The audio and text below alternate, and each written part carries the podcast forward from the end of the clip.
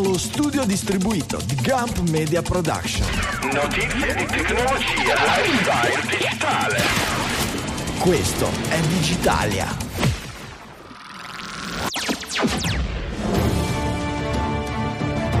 Settimana del 13 novembre 2023, le fatiche salvate dall'IA, dalla sala giochi allo Steam Deck, i pirati del necrologio, ma anche automotive, robotica, Airbnb, queste e molte altre scalette per un'ora e mezza dedicata alla notizia, quella digitale all'italiana. Dalle mi studio di Gure 1 di Sanremo, qui è Franco Solerio. Dallo studio di Milano Isola Michele Di Maio. E dallo studio di Milano Città Studi, Francesco Facconi. E voilà, buongiorno a tutti, bentornati cari digitaliani all'ascolto della trasmissione, dell'ascolto di Digitalia e bentornati, buonasera ai miei colleghi, il buon Michele Di Maio. Ciao Michele, tanto si è già Buonasera. prima, buonasera e ciao E Francesco. l'ottimo. E l'ottimo, l'ottimo. Se c'è il buono, c'è l'ottimo. Ottimo Massimo. Ti, ti ringrazio, ma, cioè Massimo è il nome o è?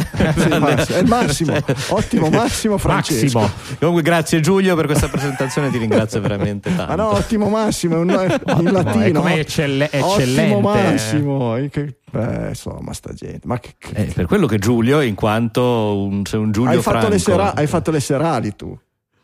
Fatto Io serata magari, ma ieri di sera. notturne dormendo. Hai fatto serata. Esattamente. Fatto serata. Quello spesso. E quando fanno serata non ce n'è. Non ce n'è per nessuno. Allora, sta intelligenza artificiale che Che ha fatto le salverà- serali anche lei. che fa sal- ha fatto le serali, sì, ha fatto, salverà un mucchio di fatica, questa intelligenza artificiale fa salvare un mucchio di sa- fatica. La querela, cominciamo con bot, col botto, Sam Altman e Elon Musk che non si lesinano colpi di quelli Tanto Sam- eleganti, di quelli belli, no? Allora, Sì, intanto Sam della- Altman va a casa di Elon Musk a dirgliene quattro, cioè su Twitter, anzi su X ormai, e va lì perché non è che se lo fa a casa sua, giustamente.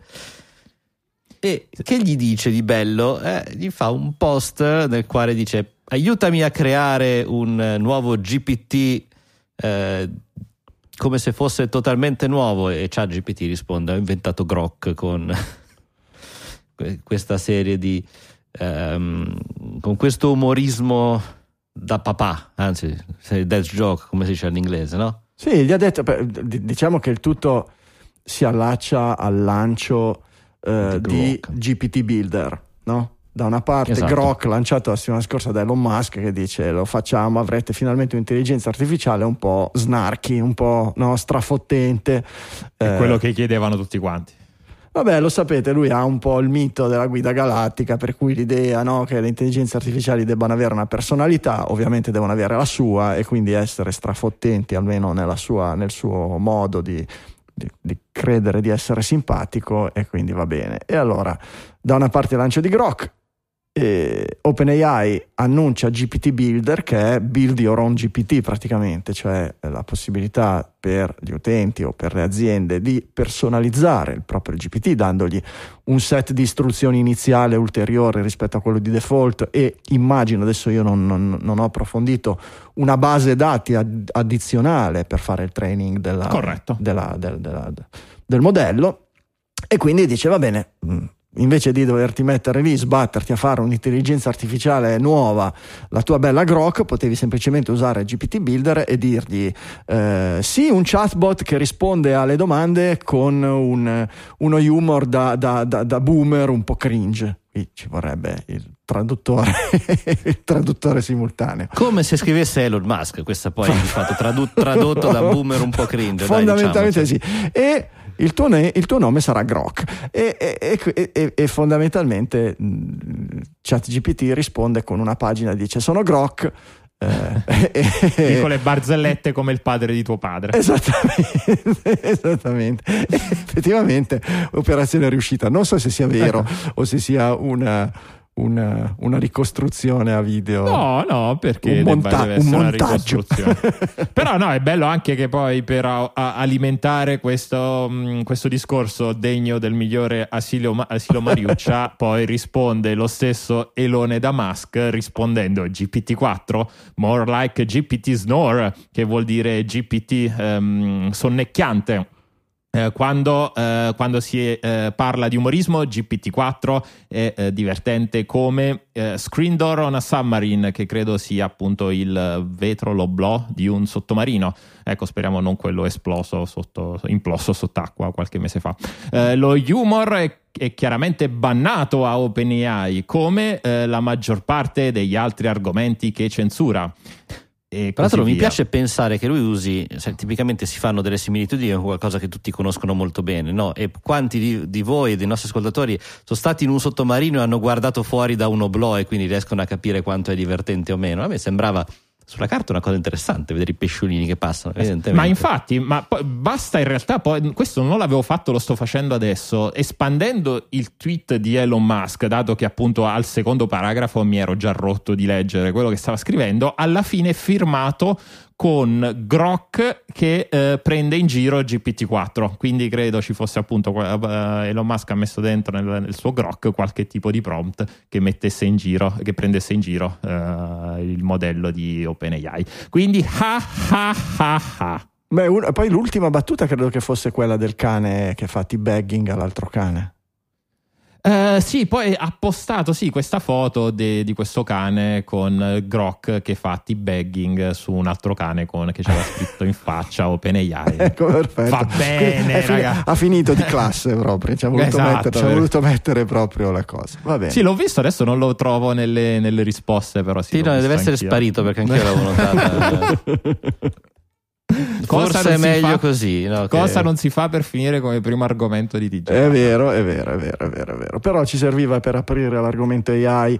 Eh, lo limitiamo a tre notizie, almeno per il momento, ma erano importanti, non quella del, del non tanto Anche quella di poi Grok l'ho rivista GPT. un po' di altre volte avanti, eh, però vediamo cosa se ne dirà. Questo articolo che ci ha messo Michele di Biden e eh, Xi Jinping che eh, fanno una promessa solenne di non utilizzare l'intelligenza artificiale per le armi eh, autonome, tipo i droni, e il controllo delle armi nucleari.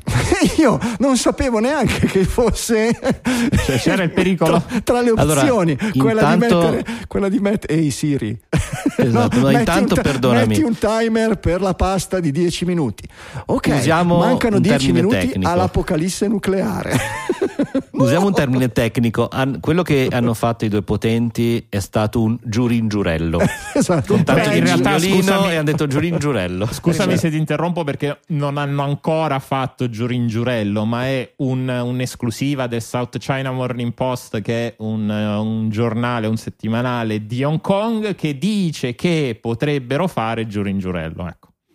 Quindi siamo ancora alla fase pre.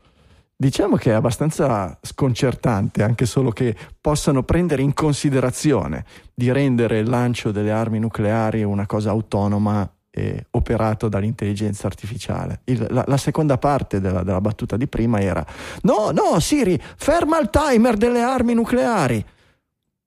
Non ho capito. Sorry, Questo è quello che ho trovato su internet riguardo le armi nucleari.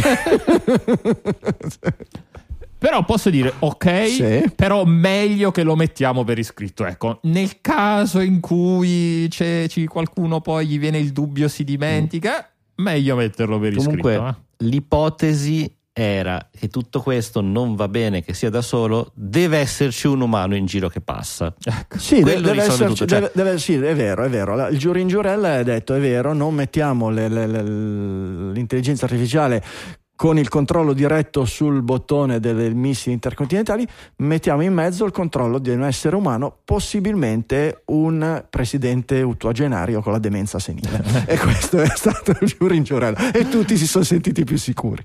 Esatto. Oppure il prossimo Desmond, otto, quasi ottuagenario. C'è Desmond che deve inserire i numeri, se no l'intelligenza artificiale. sì, una roba del genere, una roba del genere. Quanto siamo te boomer ricor- e cringe. Te li, te li ricordi ancora i numeri di Desmond? 4, 8, 15, 16, 23, 42. No, davvero? Totale 105. Attenzione. Davvero? Qualcuno faccia la somma, se fa 108, Francesco Arnaldo. Davvero? Eh no, era il numero del volo, era il volo 105. Eh, ma che vuol dire? È troppo. Lo riporta, facciamo Beh. finta, io ci ho sempre creduto. J JJ mi ha convinto. Puntata su Lost, va bene, siamo messi, siamo messi benissimo. Eh, Desmond e Polly? Penny? Polly, certo. Penny. Penny, Penny. Penelope? Polly. Penny. Not Po- Penny's Boat. Penny o Polly? Polly o Penny? No, no, era Penny, Penny, Penny. perché c'era la scena di Charlie con la scritta Not Penny's Boat. quando È vero, muore. sott'acqua. Facciamo, un, po di, Eh. facciamo un, po', un po' di spoiler di sta roba nuova nuova, appena uscita. Nella, nella- nella base, com'è che si chiamava? Orchidea, quella sott'acqua. Orchid, non mi ricordo qual era. Sì, sì, sì, sì, bellissimo. Bello, bello, bello. Va bene. Ehm, già che ci siamo, Comunque era 108, avevi ragione tu, Michele. Eh sì, la somma sono sicuro, perché poi, vabbè, altri collegamenti. Samsung eh, mostra Galaxy AI con una caratteristica, con una funzione che può tradurre le chiamate telefoniche in tempo reale. Inteso Ok. a voce. Ecco, questa è la particolarità Beh, carina, nel senso che... Oh. Eh no, nel senso... Sì, le Ah, non hai i a voce, sottotitoli, certo. Non le trascrive e traduce, ma traduce Esatto, proprio che l'audio. Ah. Esatto, Speriamo esatto. non, la- non usino questa feature comunque per tan- tentare di lanciare missili nucleari, perché anche lì... Sì. Comunque è la settimana della G perché dopo Grok è arrivato Gauss, che è appunto il nome di questo sistema di intelligenza artificiale che non ho capito se sostituisce o integra Bixby. Comunque Bixby, cioè, Bixby chi era la domanda esatta di tutto ciò. Bixby era l'altro Alexa, l'altro assistant e così via. Ehm, boh, eh, beh, ci volevano comunque anche un po' di AI pesante integrata nel sistema anche nei telefoni non di Google, quindi in quelli di Samsung. Quindi eh, ci sta. perché non sei nessuno se non hai appunto un'intelligenza artificiale in qualche modo integrata nei tuoi prodotti. È proprio così. Allora, eh, gaming, gaming, gaming. C'erano una volta le sale giochi, ma c'erano una volta le sale giochi. Beh, sì, c'erano Sì. perché io me le ricordo, io ci andavo quando ero piccolino, quindi. No, perché ridi? Cosa, cosa ti viene in mente? ma qua? niente, niente, sto cercando di, di fomentare la, la- la discussione dietro a questi articoli. Eh, io me le intendo. ricordo, allora, perlomeno io mi ricordo che andavi in, in luoghi che assomigliavano alle stalle giochi che vediamo oggi nei, Sì, nei sì. video di noi nostalgici. Ma è vero, è vero, ma ci sono ancora, ci sono ancora. Esatto, ben tutto- nascoste. Sono nascoste, sono robe un po' da cultori. L'articolo è un po' falloppio, eh, se devo essere un po', se devo essere sincero, l'articolo di Wired Eh, Grok, traducimi falloppio, per favore. è un po'.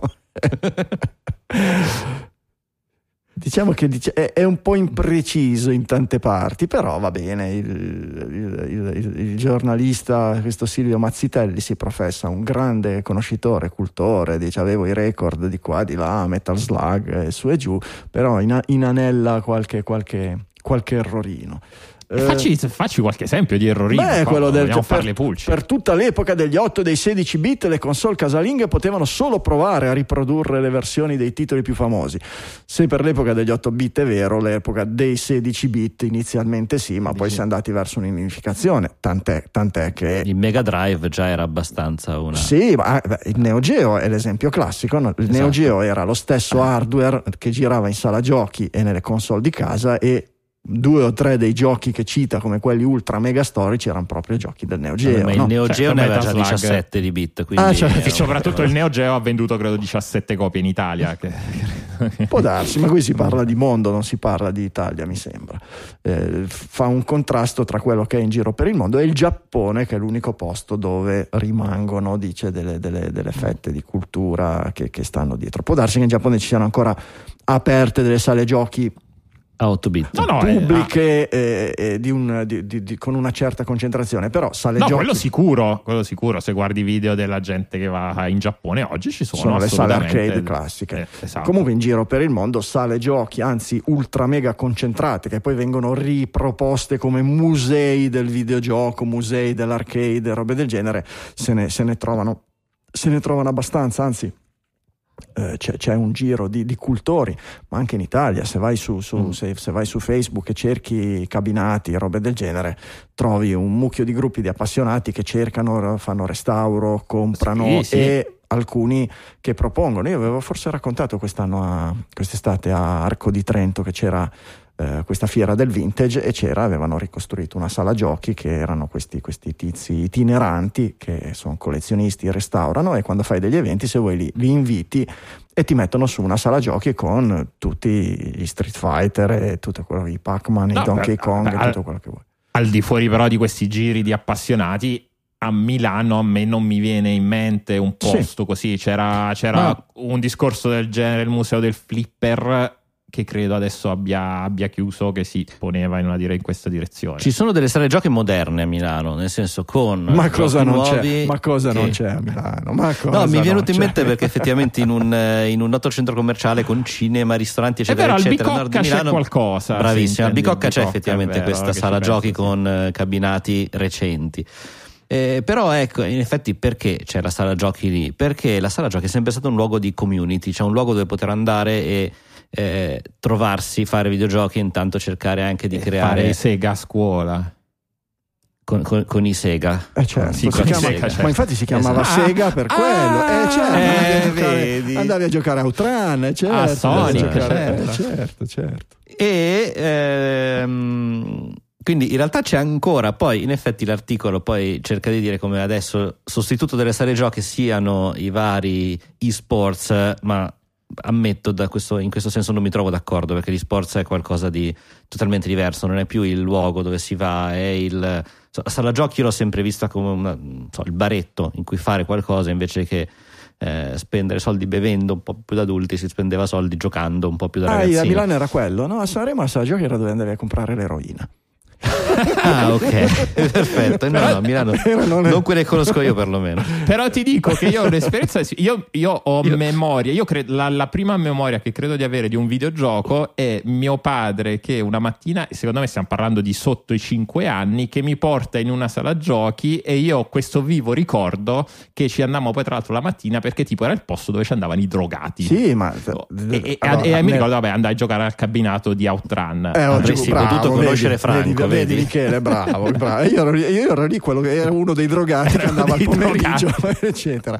Nell'immaginario dei nostri genitori era il luogo dei drogati, ma non avevano torto, nel senso Mm. che un po' erano drogati di videogiochi e senza che i drogati si drogassero di- direttamente nella sala giochi, che era assolutamente impensabile, ma tutte le sala giochi del mondo sono sempre state considerate il punto di riferimento dove dovevi andare in un, se eri in un paese, in una città sconosciuta per trovare un certo tipo di rifornimenti che non dovevano essere necessariamente eh, derivati dalla morfina, ma comunque era una certa certezza. Cioè, se, se- se cerca- se eri a Barcellona e cercavi il fumo dove, dove si andava nella sala giochi, perché è il posto.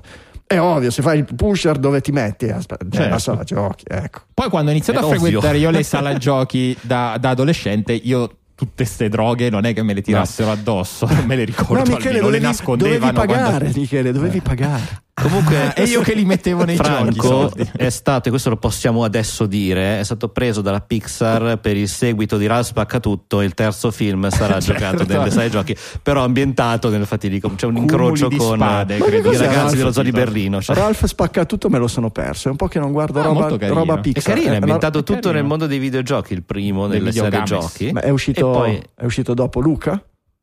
No, molto pri- il primo, mo- dai, sia il Molto. primo che il secondo. Ah, Ralph spacca tutto, ma è un lungometraggio o è uno dei un corti? lungometraggio, il primo ambientato appunto nelle vecchie sale giochi coin up. Ah. E Ralph è uno dei personaggi cattivi di un coin up. Ma dai, eh, insieme di fantasia, ma tutti gli altri sono veri. E il secondo invece scappano attraverso il modem e vanno su internet, incontrano eBay, incontrano Google, incontrano un E sacco di altri personaggi strani, fra cui anche personaggi molto loschi delle sale giochi. Beh, ovviamente. è molto carino in entrambi i casi, sono due film che si lasciano guardare anche dagli adulti piacevolmente. ma pensa a te, va bene. Ne abbiamo già fatti i gingilli, basta, possiamo chiudere. Allora, c'ho qualche problemino. Che problemi? Ok, problemi? con- aiuto, aiuto. no, Parlavamo con- di sale giochi e già sono arrivati a Con prenderti. l'audio, no, no, no, con l'audio perché mi si è... Quando ho lanciato quel, quel cacchio di eh, audition che è andato in palla, sì, Sì. mi ha desincronizzato il clock tra le due schede audio e allora ogni tanto potrà- Mm, può esserci un Speriamo non sia il Doomsday. Clock. clock source internal, clock source. Oh. Ma noi possiamo parlare nel frattempo che tu fai debug? Perché... Sì, sì, Possiamo raccontare dell'altro gingillo che è stato Eh. lanciato in questi giorni, Michele. Ho Esatto. pensato a te quando l'ho visto, chiaramente. Chiaramente, eh, la- come avrete sicuramente sentito, la Valve, urca, eh, la Valve, Abbiamo sentito la Valve. esatto, la Valve, e ha tirato fuori una mossa alla Nintendo e ha fatto un piccolo upgrade, un piccolo grande upgrade dello Steam Deck eh, che è rimasto molto simile alla prima versione, ma eh, sono andati ad aggiungere eh, lo, schermo, lo schermo OLED. Con lo schermo OLED si sono portati dentro un po' più di batteria, qualche cambiamento ai, ai, ai- joypad. Alla RAM ehm, in particolare l'hanno velocizzata, quindi c'è un, esatto, c'è un po' più di velocità sulla RAM, eh, però pare che comunque l'impatto più grande sia della batte- sulla batteria, che appunto essendo lo schermo OLED più sottile hanno recuperato spazio e pare, e anche poi chi ha fatto le prove per le recensioni parla di un 50-60% di batteria, di batteria in più. già Quindi- l'OLED comunque consuma di meno, ricordiamo che Esatto. non renderizza i neri, quindi un bel gioco scuro, un bel Batman di quelli lì, cioè proprio Oh, anche. Cyberpunk. Cyberpunk, vedi. Ma tu giochi, Eh. giochi videogiochi di quel livello, del livello di Cyberpunk? eh, Guarda, Abitualmente? eh, allora, eh, tolti i giochi mm, emulati, oramai la Switch a prendere da due dita di polvere sopra perché tanto oramai la- si vedono quasi meglio sullo Steam Deck. Eh, allora, l'unico gioco davvero AAA che ho giocato è il primo Spider-Man. Ah. E poi onestamente ho, us- ho giocato, ho speso tanto di quel tempo su giochi che potevo quasi fare sul telefonino. Ottimo, fantastico. Però come sempre succede. Però ti dà una soddisfazione quando giochi in giro e tutti a Vabbè, chiederti cos'è tanto quello, cos'è quello. tanto c'è uno schermo ben più grosso di quello del Sì, telefonino. sì. Eh beh. Decisamente sì. Girava No, no, bene il eri- primo, il primo uomo ragno girava bene sullo Steam Deck, bello Sì, fluido. sì, no, girava veramente in maniera, in maniera veramente perfetta e dico, ad- io l'ho acquistato adesso poco più di un anno fa, eh, lo Steam Deck, anzi sì, un annetto fa, lo Steam Deck eh, ha come macchina credo abbia un paio d'anni, eh, come evoluzione ha assolutamente, assolutamente senso e quindi chi è indeciso consiglio vivamente eh, di fare... Ecco. Di farci pensiero, anche perché è- ha diminuito poi di prezzo le versioni base senza olio. Esatto, le versioni base base adesso sono, si trovano sul sito molto diminuite in eh, fine stock, quindi finché ci sono le potete prendere. Quella eh, invece da 256 che era una base eh, mediana, diciamo è ancora disponibile, però anche lì a un prezzo ridotto e poi dai 570 in su quella OLED. Però, il principale Sì. concorrente è quello dell'Asus, vero? Sì, eh, è quello dell'Asus, Che è un anche se più- credo. È un po' più potente, mi Esatto. dicono, però ha il problema che i giochi non sono... È un PC. Cioè, Esatto. in realtà anche, l'OLE, anche lo Steam Deck è un PC. Però, un scarichi, PC scarichi cui- da Steam, per cui Esatto, scarichi dei giochi esatto. già impostati già in modo che corrano. ottimizzato. Ecco, sì. Esatto, è la via di mezzo tra eh, l'anello di congiunzione tra eh, ha un PC dentro, ma comunque ha Ecco. molto di console. Penso che lo Steam Deck abbia il suo forte nel sistema operativo e quindi che pur essendo un Linux è un, eh, un Linux ottimizzato per far girare i giochi comunque di Valve e una buona parte di quelli compatibili. Poi sacco di store alternativi, emulatori come qualcuno citava, quindi Yeah. mi piace sul sito vedere che è disponibile dal 16 novembre alle ore 19.00 perché sappiamo che poi uno clicca e gli arriva subito, no? Come era andata col primo? Ci Beh, credo quanto? che i problemi di supply chain al- del modello del primo modello oramai sono superati da qualche mese. In realtà, se non sbaglio, poco dopo che è arrivato a me, io l'avevo ordinato a maggio, se non ricordo male, mi è arrivato a settembre-ottobre dell'anno del 2022 e tipo un mese dopo, due mesi dopo, hanno aperto le gabbie e hanno tolto la, la waitlist eh, perché avevano superato tutti i problemi di supply di chain. produzione. Ok. Due secondi, vi ricordiamo i nostri contatti digitali FM at mastodon.1, il nostro account istituzionale e il bocchettone, il mitico bocchettone digitalia underscore bc at mastodon.social dove passano tutte, tutte, tutte le notizie tech che leggiamo durante le settimane e che prendiamo in considerazione per l'inclusione nella scaletta. Se volete rimanere aggiornati ma veramente all'infinito sul mondo tech quello lì può essere un bel account da seguire.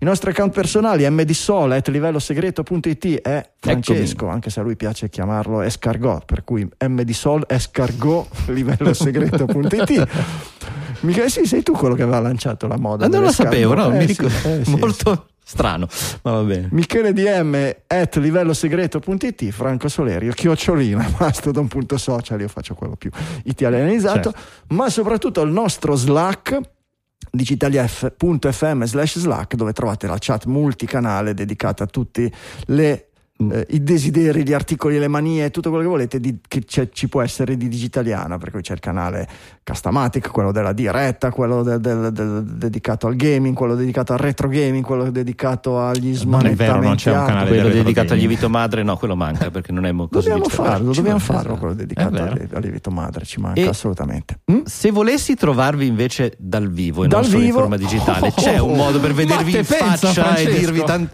Esatto, cioè, chiedo, Ebbene eh. sì. C'è un, modo per, tro- c'è un modo per vedere quelli più belli perché gli altri si Chiaro. nascondono. Per cui ci sono Michele, Max e Giulio che fanno la presentazione del loro libro meraviglioso Tra uomo e macchina, IA, ChatGPT, IA, ChatGPT nella società, nel lavoro e nella creatività è il titolo dell'evento. E immagino insieme al nostro eh, mitico professor Pilla. Assolutamente, esattamente. Dove, quando, come? Allora, eh, a Milano, questo, eh, questa domenica alle 10.30 alla Società di Incoraggiamento di Arti e Mestieri. Incorreggiamento. Inco- incoraggiamento, Ah, incoraggiamento. anch'io l'avevo e capita mestieri. diversa, ma deve Ah, essere un glitch audio, mi sa. che per farvi per darvi un'idea è in zona 5 vie quindi zona Duomo dietro, dietro via Torino eh, saremo lì eh, appunto alle, alle 10.30 L'inve- eh, l'evento è assolutamente gratuito ci mancherebbe pure che vi chiediamo. Siamo noi che dobbiamo darvi dei soldi per, per venire. No no scherzo e assolutamente chi si, trova, chi si trova in zona poi fatevi riconoscere. Tanto 10.30 finirà verso le 11.30 11.30 già si può iniziare a bere a bere uno spritz, quindi al limite ci- cioè, assolutamente ci andiamo a bere qualcosa e se, vi basta, porta- se poi- portate un pennarello, il professor De Santo vi può autografare qualsiasi parte del Esatto. corpo che decidiate. ci ha autorizzato a, a dire questa cosa in trasmissione. Esatto, Proprio e poi, oggi che non c'è, fra l'altro, in trasmissione. e se poi no- vi incoraggeremo per arti e mestieri, dato che siamo nel posto giusto. Vi incorreggeremo, vorrei dire. Incorreggeremo, certo. Va bene. Era molto incoraggiante anche Omegle, Omegle, com'è che si legge? Omegle. Credo di sì. Omegle che è stato è andato a gambe all'aria questa settimana, forzato alla chiusura dalle conseguenze di una causa legu- legale eh, relativa a ehm, fenomeni di abuso sessuale. Esattamente, una, in realtà eh, Omegle negli anni pare abbia, mh, abbia sofferto eh, di varie, eh, di varie accuse di questo tipo, quindi veniva utilizzato da eh, adescatori per sorprendere eh, maggiori o, midi- o minorenni per adescare maggiorenni o minorenni e nel caso di questa, eh, di questa in particolare con dei casi anche abbastanza importanti di, di stalking. Eh, Cos'era Omegle ecco, intanto? era, Perché- era una specie di chat roulette? Esatto, è Esatto. nato diciamo penso subito dopo, ma forse durante il periodo di chiusura di chat roulette era stesso sistema. Uno si collegava, veniva collegato in video direttamente con uno sconosciuto. eh, ci si poteva Con uno rimanere sconosciuto di solito col pisello di fuori. Esatto. queste sono le tue esperienze Eh, no, è quello il- che descrive l'articolo. Non, non avevo mai. Eh, Può succedere anche quello, evidentemente. Il, eh, no, in realtà era una piattaforma comunque in cui ci si poteva incontrare con tante persone. A volte succedeva anche quello che dici tu. Eh, uno effettivamente poteva rimanere a chiacchierare con questi sconosciuti e quindi fare anche amicizie, cambiarsi pareri oppure dire no, cambio, passo e vado al successivo. Pisello successivo. Vabbè, abbiamo capito Che che. non sarà il titolo della trasmissione. No. Inizia pure a fare l'immagine. No, anzi, no. Ehm, quindi, insomma, questo l'ormai anziano sviluppatore eh, Leaf K. Brox, il founder, dice: Io ormai a 30 anni non me la sento più questo peso, questa c'è- responsabilità.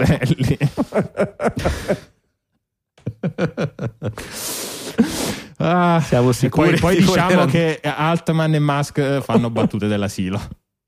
Esatto, io cioè, abbiamo un'intera colonna su questo argomento. Colonna non è scelto a caso, quindi se volete. No, no, prego, Ok. continua pure. È ufficiale. E nulla, eh, No, ci siamo allora, persi che- quindi un pezzo dei, di internet. ehm, Cioè, Sì, è un pezzo così. di internet che pare avesse riscosso un po' più di successo nei tre anni più bui dell'umanità, quando la gente non aveva niente da fare, chiusa in casa durante, durante il Covid. E il, il fondatore si difende dicendo. Ecco, ma è- guardate che alla fine è uno strumento, ok? cioè, è giusto. eh. Ok, uno dei tanti. L'hanno messo lì vicino a Oppenheimer. no? e come il telefono può essere usato per fare eh, per augurare a vostra nonna buon compleanno può essere anche usato per, Per farle vedere. una, Esatto. sia una videotelefonata anche per farle vedere altre cose oppure per fare per scatenare un allarme, un allarme bomba Eh, il, il giornalista fa notare nell'articolo che ehm, nel caso dei come dire è un po' più un po' più un po' diverso da questo perché eh, il telefono non è che alzi il telefono e ti esce un pisello dalla cornetta, che- mentre invece con Omegle diciamo che c'era questo rischio molto molto forte. Oramai è accertato. Esatto. Studi clinici dimostrano che Va Comunque potete andare su un social network sano tipo TikTok e scoprire un sacco di registrazioni di Omegle. Se ah sì, non lo sapevo. come- Ah, perché Sì, sì, sì, è ovviamente pieno, è, pieno. certo, fi- chiusa Eh, una sì, cosa. Ho, ho detto social network sano, quindi Eh, certo, assolutamente, ci mancherebbe. Bene, 14 anni è durato questo Omegle, leggo. dal 2009 sì. Eh, beh, complimenti, vabbè, qualche insomma. Eh, come si reggevano in piedi? Donazioni da parte di enti benefici eh, di stampo cattolico, immagino. non lo so, l'unione dei preti pederasti, non lo so, una roba del genere. C'era qualcuno che sponsorizzava sta roba? Non, non, non riesco non lo a so, capire. andate avanti cercherò su Wikipedia posso immaginare pubblicità, però non- Faceva la pubblicità della Bonduel. Fattura- sì, no, fatturato Ok. pubblicità, eh, quindi conferma Wikipedia che no- non dà numeri, effettivamente mi chiedo quanti potessero essere, però effettivamente ogni volta che carichi la pagina Ok, va bene. Cambiamo completamente argomento, ma neanche poi tanto. Parental control automatico sugli smartphone. Arriva il blocco delle SIM intestate ai minorenni. Oh, finalmente qualcuno che pensa ai bambini. Oh, ce l'abbiamo fatta, Michele. Ale... e Franco non ha la più pallida idea di cosa sia ha schiacciato un bottone ma non sa ma sì, probabilmente cosa- qualche cartone animato di quelli che hanno scoppiazzato i Simpson facendo roba irriverente di, di qualche tipo. Esatto. Oppure quelli che hanno scoppiato se stessi, cioè sono i Simpson. Dai. sono i Simpson Ah, sono proprio i Simpson, vedi, di prima ecco, oh, mano perfetto. I Simpson prima generazione. Ah, ecco, ancora. perfetto, perfetto. Comunque, il problema dei giovani che vanno su Omegle, a parte essere stato risolto da Omegle stesso, no? Eh, era il fatto che usano la SIM dei genitori, quindi SIM libere di fare quello che si vogliono e quindi parental control obbligatorio su tutte le SIM vendute ai minori. Oggi si può comprare una SIM se sei minorenne? Mm. Eh, sì, eh, se no in uno degli articoli 15 anni, 16 anni diceva come età No, minima. oggi dico, Oggi. già oggi quindi. Mm. Sì. Sì, sì, in re- in realtà se non eh, lo diceva uno degli articoli che l'età legale eh, in realtà, come dire, è una, eh, una regola che si sono dati un po' gli internet provider che non mi ricordo se è 14 o 16 anni per, per vendere le... Mm, Di molti gestori è 15 in realtà, però Ok, effettivamente... vedi, tra 14 e 16 c'è 15. Ah no, l'età minima legale è 8 anni, se- secondo sempre Ah, questi ecco, anche articoli quello della sera. Quindi, Ok. Eh, E per la droga invece... sì, appunto, vabbè. però ecco, a questo punto come funzionerà questo sistema, perché funzionerà perché futuro ancora, di protezione delle SIM per i piccoli bambini della nostra Italia? Ehm, blocco del DNS. E questa è stata la cosa che ha fatto un po' storcere il naso a tutti quanti. Quindi, se c'è un nome di dominio che non ci piace, questo verrà bloccato, eh, probabilmente anche gli IP. Difficilmente verranno bloccati i domini su cui c'è non- sia materiale congruo che materiale non congruo. Penso ai vari social network, cioè dubito che un TikTok, un Instagram, un Facebook possano averli bloccati solo perché eh, qualche contenuto possa essere inserito. Di contenuti Ci in sono, una- ci sono proprio un elenco specifico di... Esatto. Eh, sono chiaramente tutti i contenuti per adulti, eh, quelli forse sono i più facili da bloccare, giochi d'azzardo e scommesse, armi, violenza, già su questo eh, siti che dimo- presentano, promuovono violenza o lesioni personali anche autoinflitte, eh, odio e discriminazione, e su qua iniziamo ad andare veramente sul complicato, eh, promozione di pratiche che possono danneggiare la salute, eh, anonymizer e 7. Ecco, già, già, l'intro- 8. già l'introduzione degli anonymizer fa un po' storcere il naso. Poi l'inser- Esatto. l'inserimento di questi meccanismi lascia aperta la porta a abusi di ogni tipo. Perché Mm. cosa sono, che cosa sono le pratiche che possono danneggiare la salute? Che cosa sono, no? Eh, è ovvio che le armi lo possiamo capire, ma le pratiche che possono di- danneggiare la salute, gli anonymizer, le sette, i siti e i gruppi che promuovono odio, ci puoi fare rientrare veramente di tutto. Esatto, al netto che chi va a giocare in sala giochi può essere considerato una setta, quindi Eh, certamente. cioè, è, abbastanza ampio il, eh, Appunto. il, il coso, però Come anche eh, pratiche che possano danneggiare la salute, eh, sì, alla luce di consolidate conoscenze mediche, ma qua, cioè, eh, veramente dove sia il limite quale sia. eh, si parla ad esempio di tabacco, quindi deve essere bloccata una qualsiasi mh, eh, piattaforma di video che contenga immagini tabacco, quindi blocchiamo tutta Netflix e Disney per dirne Certo, due. ma poi dico, Cioè, questi poveri bambini dove imparano a rollare le cartine? cioè, a un certo dove punto... sala imparano a giochi. crescere, dove imparano la... Poi mi, mi- mi affascina molto la, la definizione di sette, che sono i siti che promuovono, offrono assistenza per influire su eventi reali attraverso l'uso di incantesimi, maledizioni, poteri magici o esseri soprannaturali. Quindi chiaramente La Chiesa il sito della Chiesa Cattolica, Cattolica certo. è il primo, È il primo a saltare, e certamente ci mancherebbe, voglio vedere. che rientra appunto anche nei contenuti per adulti. Sono- Come sono- contenuto eh, indiscutibilmente. indiscutibilmente. Magic the Gathering, quindi si può raggiungere il sito o no, quello di carte. Ah, no, no, assolutamente, assolutamente vietato. Io mi chiedo in tutto questo dove, stia, dove stiano i genitori. Perché questo tipo di regolamentazioni presuppone eh, e forse in qualche modo incoraggia addirittura una deresponsabilizzazione totale del ruolo del genitore. Esatto.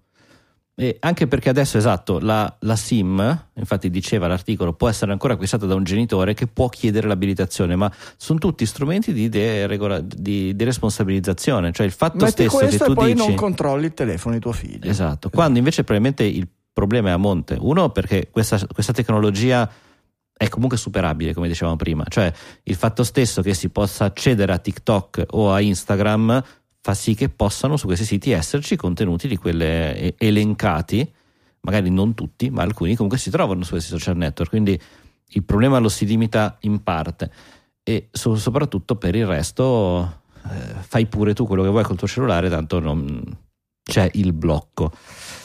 Non è un meccanismo educativo. Eh, Ma è, tutta, è, tutta una- è una- è tutto un movimento che va in quella direzione. Lo stesso- le stesse notizie che abbiamo letto su SISAM, sull'approccio europeo a SISAM, c'è stata la notizia del, ehm, della Commissione europea che è stata eh, segnalata da questo gara- dal garante. Aspetta che lo recupero così non dico delle castronerie. European Ombudsman. Sì, l'ombudsman Ombudsman. è, è una, è una specie di garante, è una figura Sì. che c'è in- nei governi, negli ordinamenti di tanti paesi del nord Europa. E non ho idea di da dove, deri- Eh, da qua dove parla di derivi. Irish Council for Civil Vedi, Liber- ecco. Liberties, quindi Sì, Irlanda. Sì, è, un- è un- una specie di difensore civico, ma previsto proprio da, da determinati ordinamenti Un check che, and balance. Una... che fa esatto come fosse il nostro che ne so, garante per la privacy. È, un- è una figura che deve controllare che i governi, i parlamenti e cose del genere non esercitano il loro potere in maniera vessatoria nei confronti dei cittadini. E qui se l'è presa con Mhm. eh, le- le- le, mm, eh, la procedura. Detto la proce- male a- malamminis- malamministrazione, Beh, giusto poco. Eh. Esattamente, il, il- il tema del contendere è la, rego- la regolamentazione eh, SISAM, cioè delle le leggi contro la diffusione del materiale pedopornografico, di cui abbiamo già parlato tante volte, e in particolare eh, di questo eh, lista degli esperti che è stata citata eh, da chi ha proposto e portato avanti queste legislazioni come uno degli argomenti più forti, senza però mai rilasciare chi fossero effettivamente questi esperti. Ehm, questi esperti che hanno di fatto dichiarato che è possibile, ci sono delle soluzioni oggi per effettuare il controllo tramite algoritmi e ovviamente sistemi di intelligenza artificiale sulle comunicazioni ehm, dei cittadini privati, eh, demolendo da una parte la crittografia end-to-end completa e dicendo che questi strumenti permettono di fare l'ispezione di tutto quello che passa in maniera assolutamente non lesiva della privacy e che non ledono la sicurezza delle comunicazioni pur eliminando la crittografia end-to-end. Ovviamente tutto il mondo degli esperti, centinaia e centinaia di studiosi, professori universitari, commentatori, crittologi, eccetera, hanno detto sono panzane. Chi sono questa lista di esperti che ha firmato queste cose? E nonostante le richieste ripetute, eh, il, il, la Commissione europea non ha mai rilasciato la lista di questi esperti, cioè delle aziende, perché poi gli esperti vuol dire delle aziende che sono stati consultati riguardo a questa fattibilità. Perché nasconderla? Cioè, se ci pensiamo, ci sono magari situazioni nei quali magari cercare di non divulgare certe informazioni può essere una protezione, ma in questo caso in realtà eh, no, anzi, eh, in un dovrebbe essere un sa, punteggio buono, no? Difende dovrebbe i bambini. essere punteggio Eh, buono. cavolo, certo. Dife- esatto, bravissimo. Difendiamo i bambini, ma soprattutto difendiamo l'algoritmo. no? Si sa che in molti casi non è l'algoritmo che deve essere segreto, eh, sono i dati che devono esserlo. E in questo caso, quindi parliamo di cifratura, perché questo sembrerebbe rompere o meno la cifratura end-to-end.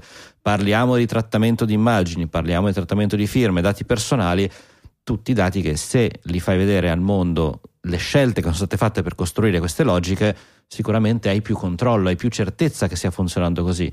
Perché nasconderlo? Probabilmente perché Beh, in, realtà, in realtà se leggi solo C'è anche la lettera della Meredith Whittaker, che è la presidentessa di Signal, ehm, che ovviamente è parte in causa nella difesa della crittografia end-to-end, che eh, scrive questa lettera aperta, dice non ho potuto partecipare a questo evento relativo proprio a questi problemi perché ero malata e quindi eh, condivido quelle che erano le mie osservazioni che volevo fare in questo scritto. E se leggi qui viene fuori che fondamentalmente si sa benissimo chi sono gli esperti e chi sono le ditte dietro a questo tipo di consulenze, anche se la Commissione europea non ha mai voluto, eh, ha mai voluto rivelarlo, confermarlo. E fondamentalmente sono le stesse aziende che poi vogliono proporre eh, la vendita agli stati di questo tipo di strumenti a prezzi milionari, strumenti che di fatto oggi non esistono in base alle specifiche che dichiarano di avere fornito. No? Un qualche cosa che possa analizzare il 100% della roba che passa in maniera non invasiva della privacy e rispettando. Siamo, siamo, siamo proprio nella, nella fantascienza. E, mh, questo però è, secondo me, un, eh, uno di quegli esempi dove la grandezza del problema porta i nostri sistemi politici a eh, voler per forza. No? È il discorso di prima. Ci sono i bambini in pericolo, bisogna fare qualcosa, perché se non fai qualcosa sei colpevole. esatto. Sei Anche quando, anche quando non c'è niente da fare, anche quando qualsiasi cosa tu Mm. faccia peggiora il problema, tu sei comunque portato a fare qualcosa cercando una giustificazione, cercando degli esperti che certifichino che quello che tu hai fatto è qualcosa di utile. Perché se no passi dalla parte del torto. Tu hai, tu hai- tu hai governato, i bambini sono in pericolo, tu non hai fatto niente, non ti rieleggiamo. Eh, ma non c'era niente E- da fare, non eh. c'era niente di fattibile, non c'era niente. È una cosa che succede spesso, succe- succede. eh, eh, eh, eh, credo che sia Beh, insito no, nella- in realtà, attenzione, c'è qualcosa da- qualcos'altro da fare. Queste sono tutte scorciatoie. Mm, Qualcuno che pensa male potrebbe dire per essere rieletto, quindi molto veloci. Ho fatto la SIM per i bambini, ho fatto il sistema SISAM all'interno dei cellulari delle vostre applicazioni. Abbiamo fatto qualcosa. La verità è che tutto dovrebbe passare da un qualcosa a monte. Uno, i genitori, come dicevamo, quindi la scuola, la formazione, il fatto che i genitori siano formati, i bambini siano formati, gli adolescenti siano formati. La formazione non è una cosa che fai nel- in una legislatura, in eh, un paio di articoli di giornale, è una cosa lunga, un processo che crea Certo, comunque una non è- comunità. Non è, non è una cosa che tu puoi pagare, puoi fare una bella inaugurazione, puoi mettere una bella icona su tutti i telefonini con scritto: Ah, guarda, questo qui è stato realizzato dal- col patrocinio, con la cosa della comunità europea. de- E certo, Mm-mm. e quindi è un qualche cosa che nelle demos- Però nostre quella è democrazie l'unica. non funziona.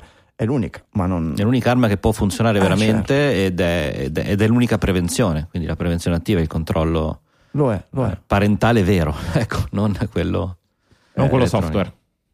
È un, eh, sì, è un qualche cosa di, di- È quello che abbiamo visto con Immuni. Ve lo ricordate? Immuni. Bisogna fare qualcosa, facciamo qualcosa. Qualche cosa che. No, la maggior parte degli esperti mi dicono non servirà assolutamente a niente. Guardate, se la fate così o fate una roba che distrugge la privacy e poi ancora, e probabilmente non servirà neanche a niente. Ma se fate una cosa anacquata, ancora meno. Si fa qualsiasi cosa e in qualsiasi salsa, sia quelle più invasive della privacy, sia quelle meno, eccetera, non ha funzionato a niente, ma nessuno è stato chiamato a pagare per quello che è stato sprecato in termini di energie, soldi, tempo per implementare, per scegliere queste cose. È esattamente la stessa cosa. È che ci sono certi temi che sono talmente violenti, talmente, talmente forti per, la- per l'opinione pubblica che viene... vi- eh, Nel frattempo, comunque i nostri cellulari stanno continuando a trasmettere dati Bluetooth perché Immuni ha- ha finito di funzionare. mm. Però mi sa che il sistema base che è stato introdotto da Apple e Google all'interno di tutti i cellulari, Il tuo forse che l'hai spento. attivato perché hai creduto alla No, no, palla che generale. qualcosa. ok. in generale quelli che l'hanno attivato, Certo, dico, è un certamente. qualcosa che... Certamente, non so se a un certo punto eh, non ho neanche più guardato di- nelle impostazioni delle ultime versioni dei sistemi operativi dove sia finito quella, probabilmente nella- nelle impostazioni della salute. Eh, sarebbe interessante capire se chi l'aveva abilitato questa cosa, se è rimasto abilitato o se finita la pandemia in qualche modo eh, Apple e Google hanno eh, hanno fatto un revert, l'hanno rimesso su disabilitato o se hanno presentato. Quantomeno sarebbe Allora- corretto mettere un bel banner. Caro utente, ti ricordi che hai attivato questo tracciamento per il Covid?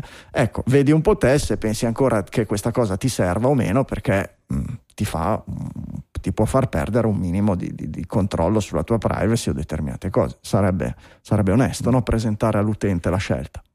Allora, intanto la- sull'ultima versione di iOS pubblica c'è ancora ed è ben visibile in una delle prime eh, impostazioni. Quindi il Cioè, sistema c'è. Nella prima pagina? Nella prima pagina Sì, imposta- sì, sì, notifiche di esposizione, è Ah. una delle prime voci. Eh, cavolo. Eh, poi ho pro- stavo provando ad Son attivare pronti- quelle per l'Italia, dice non pronti- sono disponibili per l'Italia. Sono pronti quindi- per la prossima pandemia. Abbiamo capito, se l'ha lasciato lì vuol dire che siamo fregati. Esatto. Quindi- e infatti dice che l'autorità competente in Italia non ha abilitato la funzionalità. Quindi probabilmente in giro per il mondo comunque ancora molte immuni like ci sono. E, Cosa Sì, c'è una vabbè, nota in del Italia non funziona della più, quindi. Dal 31 dicembre del 2022. È stato disabilitato, sì. 22, È stato disabilitato lato, lato server. Mhm. un- meno di un annetto fa. La parte, Ottimo. attenzione però, è stato disabilitato lato server la parte che ti dà il numero. Adesso non mi ricordo neanche più No, benissimo. no, però come anche i Allora- cellulari comunque utilizzavano il meccanismo, infatti è spento adesso. Allora, la nota Ok. del Ministero della Salute dice dal prossimo 31 dicembre sarà dismessa la piattaforma unica nazionale bla bla bla che ha avuto la finalità di bla bla bla verrà interrotto ogni trattamento di dati personali effettuati dal Ministero della Salute ai sensi dell'articolo bla Bla bla bla bla. bla. Mm. Sei diventato un po' Greta Thunberg oggi, eh? Quindi bla bla bla. eh sì, è, una- è un vezzo Eh. bl- Greta Thunberiano questo qua. esatto. Eh, Perché? Ha inventato il bla bla Uno bla. dei suoi più famosi discorsi, vabbè, tutti i vari fan o meno di Greta Thunberg conoscono questo discorso. che cita- continuava a citare bla bla bla per prendere in giro i potenti della terra Ah, che dicono di fare qualcosa e non fanno niente. Tanto è finita in disgrazia Greta Thunberg perché ha osato accusare il governo israeliano o difendere popolo palestinese. Non mi ricordo, è successo una querel bestiale un paio di settimane fa. eh, con, con lanci di voli di stracci tra gli ambientalisti tedeschi e gli ambientalisti, di, di- di- i Greta Thunberisti st- stretti che, che- che la difendevano. Non so se non, non ave- non avete letto niente a riguardo. No. È stato un momento particolarmente elevato di, di confronto, di confronto sociale. Demo- certo, democratico. Ass- e sociale. assolutamente,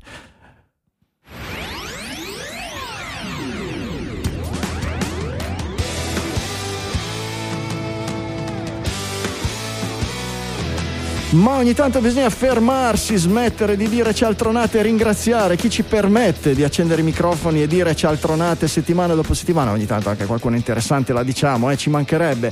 Lunedì dopo lunedì chi ci tiene i microfoni aperti, chi ci permette di pagare i server e ci dà anche qualche piccola soddisfazione personale, visto che insomma qui si lavora settimana dopo settimana da 15 anni. Abbiamo trovato un sistema che certo non ci rende ricchi, ma ci permette di andare avanti considerandolo quasi come un lavoro, anzi sicuramente come un secondo lavoro. Di chi parlo? Parlo dei produttori esecutivi che sono il sostentamento di Digitalia. Noi trasmettiamo gratis come fosse una trial gratuita, ci ispiriamo proprio alle trial gratuite del software, dopodiché vi chiediamo se diventate utenti fissi di dare un contributo. Non vi obblighiamo a una cifra particolare, a una scadenza o cosa, lo decidete voi secondo scienza e coscienza, come si dice.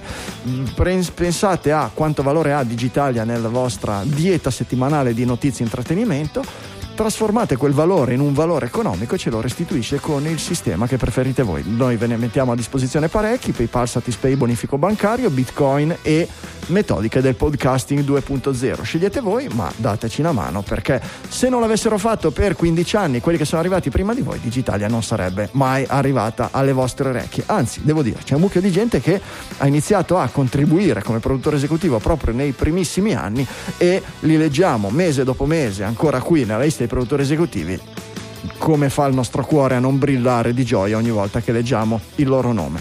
Eh, li ringraziamo una volta ancora per la loro generosità e ringraziamo anche voi, ringraziamo tutti i produttori come facciamo tutte le settimane. Francesco, vuoi dare tu una botta all'elenco dei produttori? Ma con estremamente eh, con piacere. Iniziamo dai vari value for value streamer eh, col grande Nicola Gabriele del Popolo, F Trava, Ferro, Brain Repo, Anonimo, Capitan Harlock, Arzigogolo, Anonymous. Fulvio Barizzone, Michele da Milano, Fiorenzo Pilla e Nicola Fort. Mitici, i nostri streamer. Streaming Mitici. è come il telepass per il podcasting. Quello che ascoltate pagate, quello che non ascoltate non pagate. Decidete voi più o meno quanto pagare: un euro, due euro, tre euro, mezzo euro per ogni ora di trasmissione. E man mano che ascoltate, la vostra app eh, configurata per il podcasting 2.0 fa lo streaming dei Satoshi, cioè manda un valore indietro a quelli che hanno prodotto la puntata. Provatelo, newpodcastapps.com. Oltre allo streaming si può fare quando sentite magari qualcosa di particolarmente interessante potete fare un boost. Boost, come ha fatto Nicola Gabriele del Popolo, H Grinta e Arzigogolo, che nel boost può anche- si può anche mettere un messaggio. Lui ci ha scritto, evidentemente, quando parlavamo di Fountain, di alcune delle sue caratteristiche. Secondo Fountain i capitoli sono supportati, ma chissà perché non funzionano. Arzigogolo, te lo dico io, perché esistono due meccanismi per fare i capitoli, uno estremamente diffuso, per- che è anche quello usato da Digitalia, eh, e l'altro invece è quello implementato da Fountain. Quindi questa è la motivazione eh, principale per cui in un caso funziona e nell'altro no. Speriamo che prima o poi abbraccino anche l'altro meccanismo.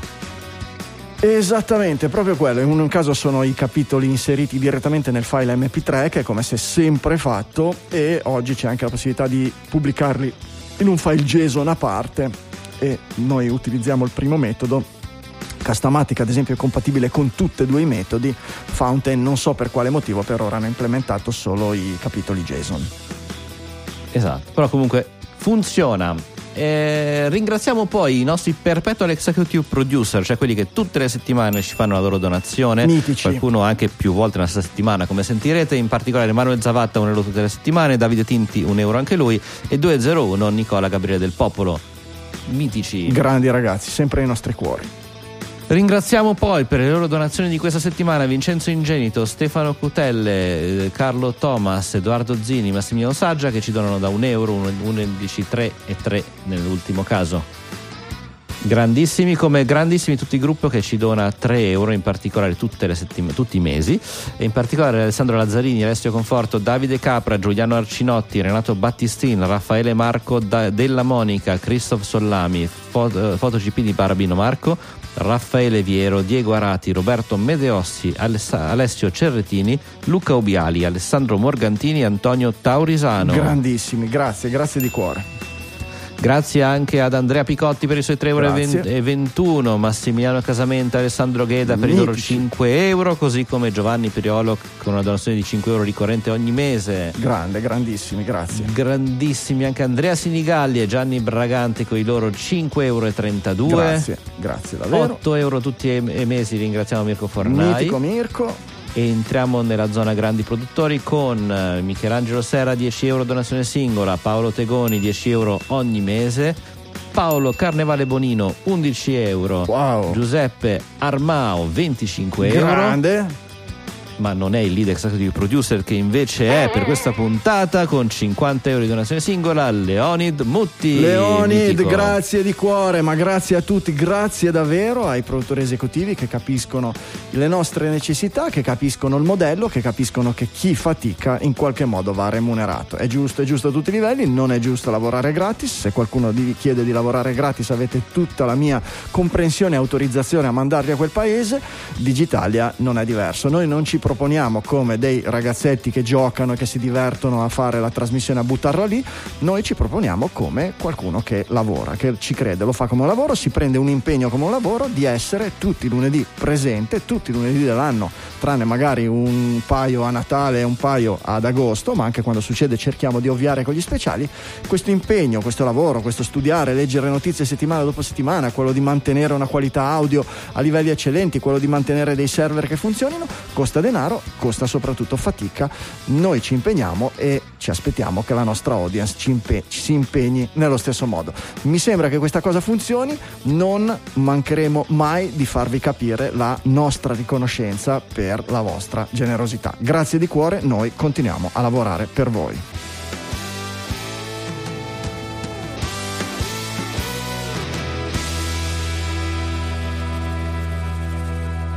E perdonate ancora se nell'elenco di PayPal c'è ancora qualche errorino tra donazioni singole, ripetute, eccetera, perché col report di PayPal attuale non funziona bene, ma ho iniziato a studiare le API eh, REST di PayPal in modo da crearmi uno script che estragga direttamente dai server tutte le settimane le donazioni e ho visto che lì dentro invece eh, compare il tipo di pagamento e, e dovre- dovremmo riuscire a correggere questa cosa, giusto il tempo di rifinire il- lo scriptino che estrae i dati e che lo impagini in una maniera decente in modo che i miei colleghi riescano a decifrarlo e leggerlo durante la trasmissione.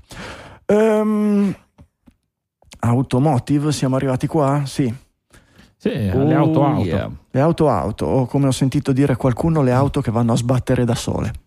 Beh, in particolare quelle di General Motors, effettivamente la sua definizione non è tanto lontana dalla realtà.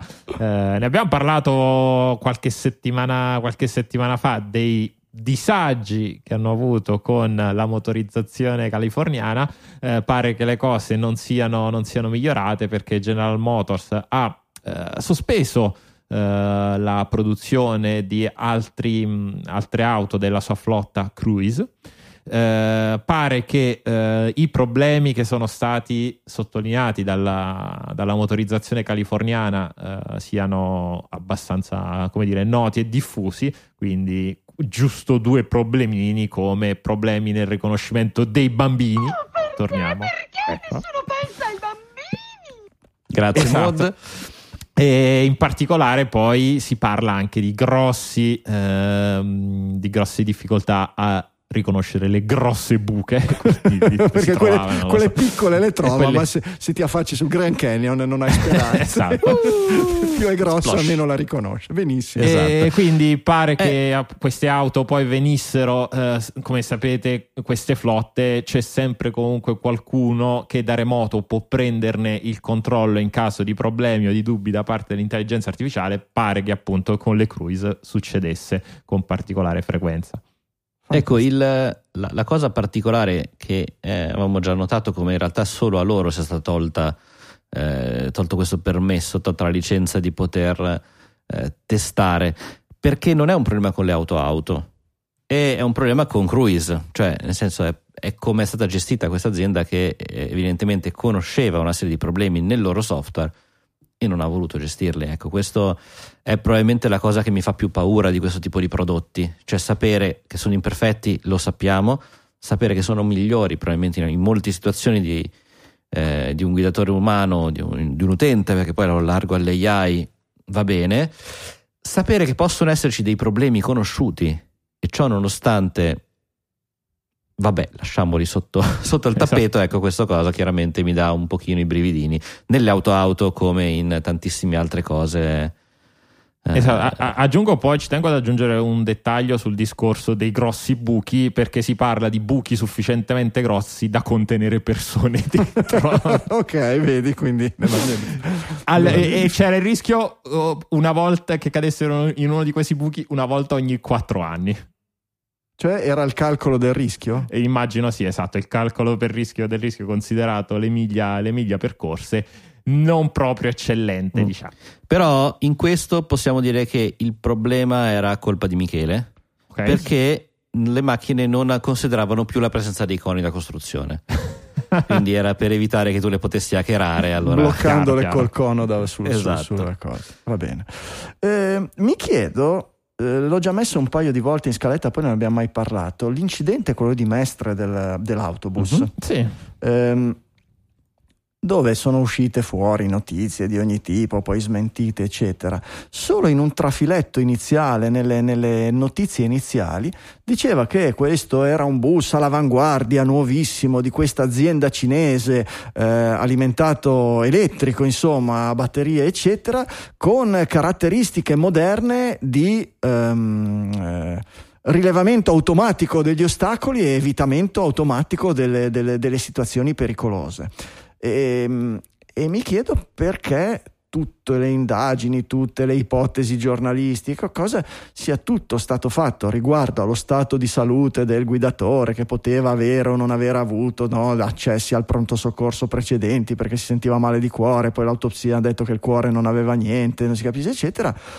E nessuno aveva detto: Ma non è che dobbiamo fare un'indagine anche. Tant'è che dieci giorni dopo un autobus dello stesso produttore cinese, dello stesso modello, si è infrattato contro un palo mh, senza apparente motivo eh, in Lombardia, da qualche parte, forse addirittura a Milano. no, sempre in Veneto. sempre O sempre in Veneto, può darsi. E ha centrato, senza motivo, ha sterzato dalla corsia e ha invaso quella opposta e si è, si è schiantato contro una colonna di cemento.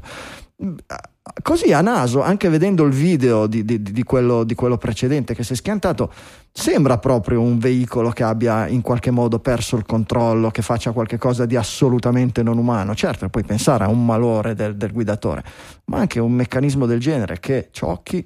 mm, a me fa sempre, fa sempre un po' paura queste cose perché quando, quando, quando iniziano a cioccare, io mm, l'ho sperimentato già mm, parecchi anni fa, sarà macchina precedente, sei anni fa, sette anni fa, era una di quelle con le prime col radar che se vede che ti stai avvicinando a un ostacolo troppo velocemente, prima fa beh beh beh beh fortissimo e poi tira un'inchiodata per te. Ecco, c'era un posto dove io passavo sempre quando andavo a prendere Eloisa, quando ancora lei stava, abitava a casa sua, eh, che invariabilmente c'era, non so se era un catarifrangente su un muretto, ci si passava abbastanza vicino, ma senza mai toccarlo, ma tutte le volte che passavo di lì e ed era verso il tramonto nella penombra, invariabilmente la macchina pensava che io stessi andando a sbattere da qualche parte, iniziava a suonare, tirava delle inchiodate senza motivo. E questo mi ha sempre dato un. ti, ti dà una sensazione micidiale quando sei alla guida abituato ad avere il controllo completo della macchina e quando invece la macchina fa da sé e decide che c'è qualcosa di sbagliato eccetera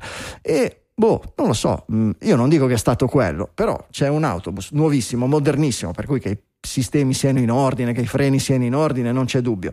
A dieci giorni di distanza si schiantano inspiegabilmente non si riesce a capire in un caso il, il guidatore è perfetto sta benissimo eccetera e dice ho perso il controllo non so perché nell'altro l'autista è morto per lo schianto ma chi ha fatto l'autopsia dice era perfettamente sano perché non si metta neanche in dubbio la possibilità che sia stato un errore software? Noi che lavoriamo con i computer di errori software ne conosciamo e sappiamo anche che il software perfetto non esiste. Boh a me sembra talmente cioè è una roba proprio buttata lì su un piatto d'argento Beh, tecnicamente però eh, le indagini sono, sono una cosa, poi vabbè viviamo in un paese in cui le, india- le indagini purtroppo sono un colab- colabrodo e quindi eh, emerge di tutto poi sulla stampa. Come si dice in questi casi abbiamo fiducia nella magistratura e Abbiamo poi fiducia nella verranno magistratura. completate nelle le indagini vedremo se hanno indagato anche questo pezzettino qua. Mhm. Sì, oggi l'ultimo, l'ultimo aggiornamento che hai pubblicato effettivamente dice che stanno iniziando a guardare la scatola nera, probabilmente eh, riuscire a decodificare tutti i log, tutti i segnali è un filino più complicato, ci sono anche una serie di video caricati apparentemente sul cloud, quindi evidentemente c'era anche tutta una, come dire, un- una telemetria remota abbastanza importante se si parla comunque di tutte le telecamere interne ed esterne che sono state Sì. caricate su un cloud. Di chi sono i server da dove vengono i log, i video, eccetera? Eh, sono di Non lo AWS. sappiamo. Eh?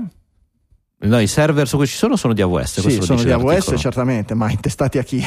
Cioè, Questo non lo E sappiamo. saranno intestati al momento. produttore del veicolo, Francesco, non, non sono certamente intestati a, a- a Michele Di Maio. No, non lo sappiamo. Eh, probabile. dai, eh, dai, vabbè, Poi magari Michele Di Maio è il certo. produttore del veicolo. Eh, dipende quello. come è stata fatta l'implementazione del software. Eh certo, eh, Onestamente certamente, non lo eh, sappiamo. cer- eh, certamente, perché queste ditte qui sono di quelli che dicono i dati, ma chi se ne frega dei dati, mettiamoli su un server comune, li, li facciamo open, anzi li diamo e li mettiamo sui server del comune di Mestre, assolutamente, perché noi dei dati non ce ne freghiamo niente.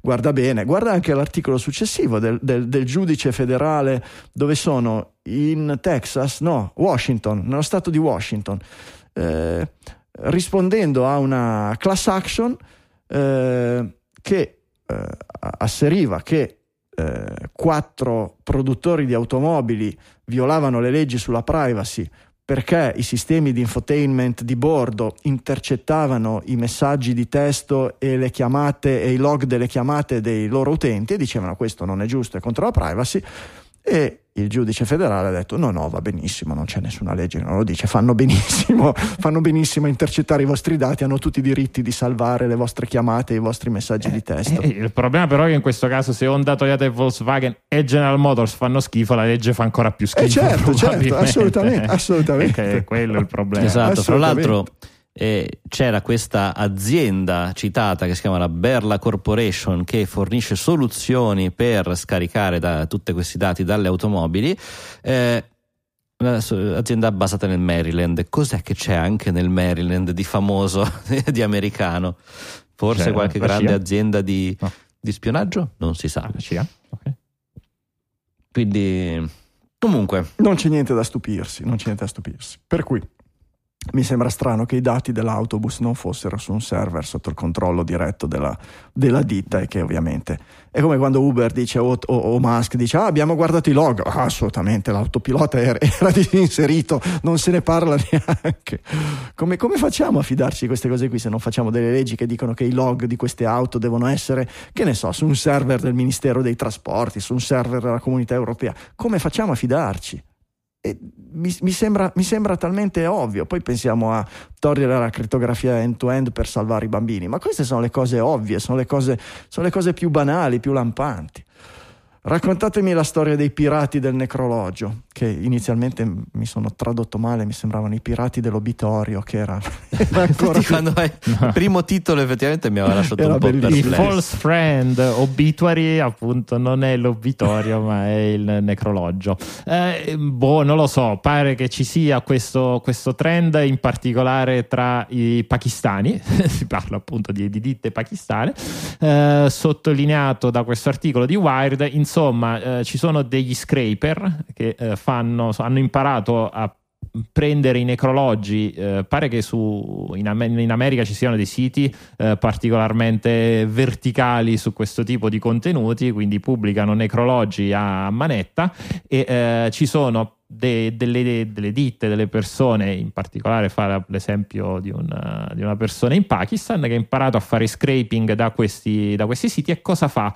Va a creare dei video, eh, delle slideshow, delle presentazioni di foto ovviamente generiche con il contenuto del, del necrologio e delle frasi di, di circostanza. Perché voi direte, eh, non per rispetto al morto, ma per andare a recuperare traffico. Quindi immaginatevi che eh, l'amico del, del, del, caro defunto vada su Google a cercare magari il nome dell'amico, eh, a cercare i necrologi, a cercare le cause della morte, ecco si trova questi, eh, questi video che appunto non c'entrano assolutamente niente. E in più eh, alcuni di, questi, di Beh, queste poi- pagine Poi sono caricate di pubblicità perché lo scopo poi è Esatto. fare traffico e, fare, e- e- e guadagnare. Esatto, non solo sono cariche di pubblicità e quindi magari guadagnano dalla visualizzazione dello spot su YouTube, quale ditta poi non vuole stare prima di, col suo spot prima di un necrologio su YouTube, ma eh, alcune invece sono fatte per andare a... ehm, forzare, cioè non a forzare, però a stimolare le persone a eh, magari a inviare fiori al, eh, alle- agli amici. Quindi è del- diventata una truffa proprio. Sì, sì, alla fine poi una truffa, eh, quindi eh, ovviamente i fiori non arrivano, ma arrivano solo i soldini a- in Pakistan alle Mhm. persone proprietarie del sito. Che bel meccanismo, che, che è la mente umana, certo. che- Ecco, la cosa che mi ha stupito è che comunque ci sia una persona che li legge tutti questi necrologi, cioè non hanno con tutti i vari... eh, Cosa vuol dire che c'è una persona che Perché dici legge? che eh sì, no, al momento pare che... È manuale effettivamente la siano- cosa, non è automatizzata? Ah, pare che eh, sia, sia così- cioè sia generato abbastanza manuale come cosa, e questa è Ah. una, una caratteristica. C'è veramente qualcuno che legge questi necrologi uno dopo l'altro. Cioè, è un vero artigiano di internet questo ai tempi dell'intelligenza Eh, artificiale. esatto, bisogna bravo, esattamente lì che volevo arrivare. ok. L'artigiano dei necrologi, perfetto. Esatto. Eh, oh, ragazzi, è così. Cosa volete che vi dica? Ehm, comincia l'apocalisse robotica. Uomo su- sudcoreano ucciso da un robot industriale che l'ha scambiato per una scatola. Esatto. Ok, bene. E anche esatto, che l'ha identificato come una scatola, come una scatola di verdure. Ah, di verdure, ok. Di verdure in uno degli articoli, esatto. Chissà che, perché- pettina- che pettinatura aveva questo tizio per Sì. essere scambiato per una scatola di verdure. Vabbè. Ehm, vabbè, c'è chi, c'è chi si identifica come una scatola di verdure. Magari E in c'aveva questo- una maglietta tipo Fruit of the Loom, una roba del genere. Può essere. E niente, in realtà eh, questo robot, che questo- questa persona, questo quarantenne sudcoreano era un tecnico che stava controllando questa, questa macchina mh, che aveva, su cui appunto era appena stato rilevato un problema e niente, questa macchina si vede che l'ha toccato dove non voleva essere toccata, non lo so, fatto sta che l'ha identificato come una scatola di verdure L'ha e impacchettato. L'ha l'ha impacchettato. Fantastico, Ne- che roba. Esatto, ne ha la- fatto concentrato di pomodoro. La cosa particolare è che è il secondo incidente serio che avviene in Sud Corea Ok. con un robot negli ultimi mesi, quindi è un qualcosa che, come dire, sta iniziando a diventare frequente, cioè non è un caso.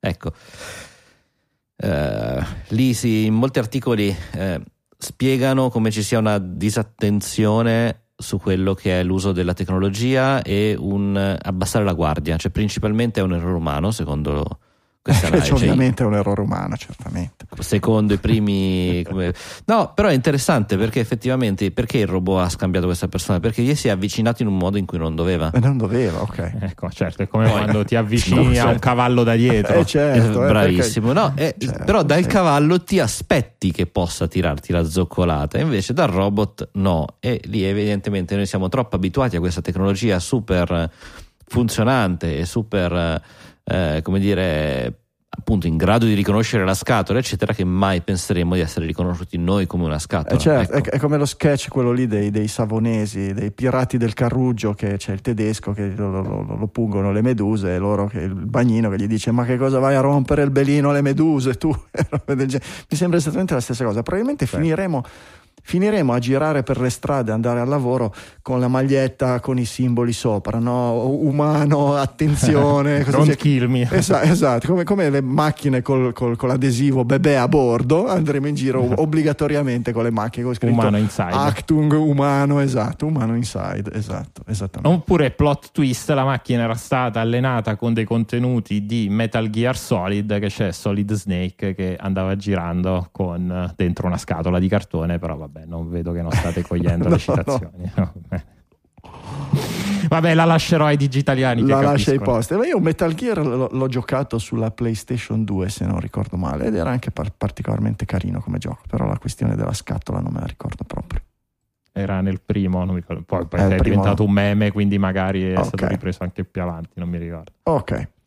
Eh, Microsoft che bullizza gli utenti di OneDrive. Esatto.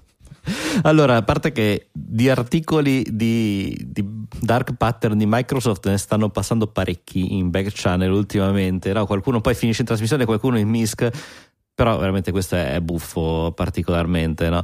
Eh, adesso nelle ultime versioni, eh, se non mi sbaglio, quelle ancora in preview, eh, nel momento in cui si cerca di chiudere eh, OneDrive, che è la- il software di sincronizzazione dati di Windows eh, sul cloud, eh, viene mostrata una schermata nel quale dici: Sei sicuro di uscire? Se sì, dimmi perché. C'è un po' come quando Cioè, uno si ti faccio- disabbona. non ti faccio uscire se prima non mi dici perché, dove vai, con chi vai. Letteralmente non c'è il pulsante quit finché non selezioni una scelta Chi- che può essere non voglio avere OneDrive che funziona Sì, oppure questa non so relazione, cosa sia Questa relazione non ha un futuro.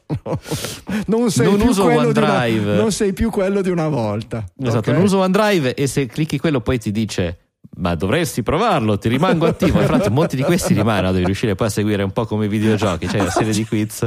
non è detto che tutti ti permettano di uscire veramente. Ok. Esatto, poi c'ho- sto provando a risolvere un problema, non sono io ma sei tu, eh, voglio velocizzare il mio realtà è un, computer. è- è un libro giochi, voi ce l'avevate i libri giochi? Certo, eh, sì. scelte, Certo, eh, eh. certo, Un libro- certo. Esatto. E soprattutto other, cioè puoi dire qualcos'altro, però in quel caso poi te lo chiede. Allora ti apre una finestra di Word che devi scrivere 200 parole minimo. No, questo non è vero, ma sarebbe molto Che particolare. bella, che bella cosa. Che Beh, bella io cosa. oggi ho acceso, non mi ricordo se era il PC del lavoro o il PC di, che ho casa- a casa qui dove eh, c'è installato Windows 10 e mi sono trovato una barra di, Wing- di Bing così, senza che nessuno gliel'ha chiesta. Poi fortunatamente c'era Manco il pulsante fosse, quit. come fosse un album degli U2.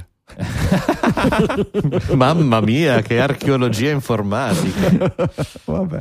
Songs of Innocence. Che era anche un bel disco comunque, a me è piaciuto. Vabbè, sarò a Avete visto- di aver ascoltato solo quello. Avete visto la presentazione di Humane AI Pin? Sì, l'ho visto, ho visto il, il video, c'è un video sul sito che dura una ventina di minuti dove illustrano un po' eh, le funzioni principali di questa spilletta di cui abbiamo parlato anche lì un mesetto fa su Digitalia. E, mm, è una spilletta mossa con motore a intelligenza artificiale eh, e che per- magari vi è rimasta impressa perché è quella che proietta con un laser eh, una piccola interfaccia sulla vostra mano quando appunto ve la portate davanti al, davanti al Allora, petto più o meno. La prima particolarità è quella delle AI che dicevi tu, la seconda Sì. appunto è il fatto che non ha uno schermo, Esatto. non ha strumenti di interazione diretta, non ha tasti, non ha niente di tutto ciò, è questa spilletta che la controlli con la voce, questa è la Beh, poi ha- particolarità. Ha lo schermo, ha questo laser che proietta uno Esatto, schermo virtuale esatto. sulla mano. Metti la mano davanti al petto e lui proietta il testo come fosse un proiettore vero e proprio con eh, il testo che ti deve mostrare. Esatto. le- e viene controllata oltre che con la voce in realtà anche con le gesture perché tu hai la possibilità muove- un po' come fa il Vision Pro con il- compreso il pinch per eh, selezionare e poi in generale fai, è come se fosse una eh, interfaccia a corona quindi tu in base a come giri il polso e dove punti la mano selezioni determinate quello che ti fa, ti fa vedere e appunto fai il click e il, e il pinch eh, ha una- anche una fotocamera. Ehm, cosa fa oggi? Eh, oggi fa ehm, in realtà non registra eh, né l'audio né il video continua- continuativamente e ha un LED eh, che Lo devi attivare, lo devi attivare, esatto, lo può devi registrare. attivare credo che ci sia un bottone oppure tramite credo anche tramite Hotword ma non ne sono sicuro eh, oggi appunto cosa, cosa fa? Mm, Tante promesse nel senso che il sistema operativo mm, promette che in futuro gestirà anche cose tipo gli acquisti po' come cercava appunto Amazon di vendere Alicchia eh, qualche annetto fa per fare, per fare, gli acquisti. Però permette ad esempio di, eh, anche perché eh, l'altro annuncio che hanno fatto è che oltre al 699 dollari per comprare l'hardware ci sarà un abbonamento di una 24 di dollari, ok perfetto, 24 di 24 dollari, dollari perché Humane diventa un, un, un provider uh, virtuale quindi ci sarà una SIM, una SIM dedicata con un numero dedicato, quindi i vostri amici potranno eh, mandarvi degli sms perché poi hanno detto non ci sarà un app store, questo lo dicono oggi ovviamente, eh, quindi gli amici che mi mandano un sms, eh, Humane andrà a fare ad esempio un, andrà a vedere la history dei vostri messaggi e voi potete interrogare sia chiedendovi quali sono gli ultimi messaggi che mi, so, mi sono arrivati e ovviamente rispondere, ma anche tornare indietro e dire eh, a che piano abita Franco Solerio? E sperando che Franco Solerio ve l'abbia detto in un messaggio, in un messaggio precedente, eh, Humane dovrebbe, dovrebbe rispondere. Mm. Sì, la, l'idea è quella di eh, fornire un dispositivo di assistenza che sia però contemporaneamente trasparente, cioè proprio tu dicevi non avrà un app store e questa è la dichiarazione chiaramente di intenti dell'azienda certo. adesso, ma proprio perché non vogliono rischiare di diventare un nuovo smartphone, quindi un qualcosa di continuo che ti richiede la tua attenzione, vuole diventare un oggetto che è sempre lì in background, pronto a risponderti, certo. pronto a interagire, sì. ma non che ti chieda di interagire come certo. oggi il cellulare. Il 13 quindi... novembre 2023. Poi, non, poi sì, eh, sì, attenzione, però c'è la sostituzione, cioè non è che dice cancelliamo l'idea dell'App Store e facciamo una cosa stupida. Eh, dice sostituiamo il concetto delle app con quello di intelligenze, cioè noi non, non, aumenteremo le capacità di questa cosa qui facendo sviluppare delle app da mettere sul dispositivo, ma sviluppando o magari aprendo la possibilità di creare del, dei, dei, plugin, del, delle cose da far entrare lato server sulle intelligenze, per cui, per cui puoi immaginarti, no, non lo so, che Meta sviluppa un plugin certo. per questa intelligenza per, eh, che ne so, interagire con i messaggi WhatsApp. Per cui tu mandi il WhatsApp, non c'hai WhatsApp installato sul cosino, ma è il server con la tua intelligenza artificiale personale che è in grado di ricevere i messaggi WhatsApp, leggerteli, sintetizzarli per permettere di cercare concetti non cercare testo, ricerca di testo, ma cercare, come diceva Francesco nell'esempio del, del, del piano a cui abita Pinco Pallino, cercare i concetti in, in pratica eh, allenare una intelligenza artificiale, un modello neurale sui dati dell'utente,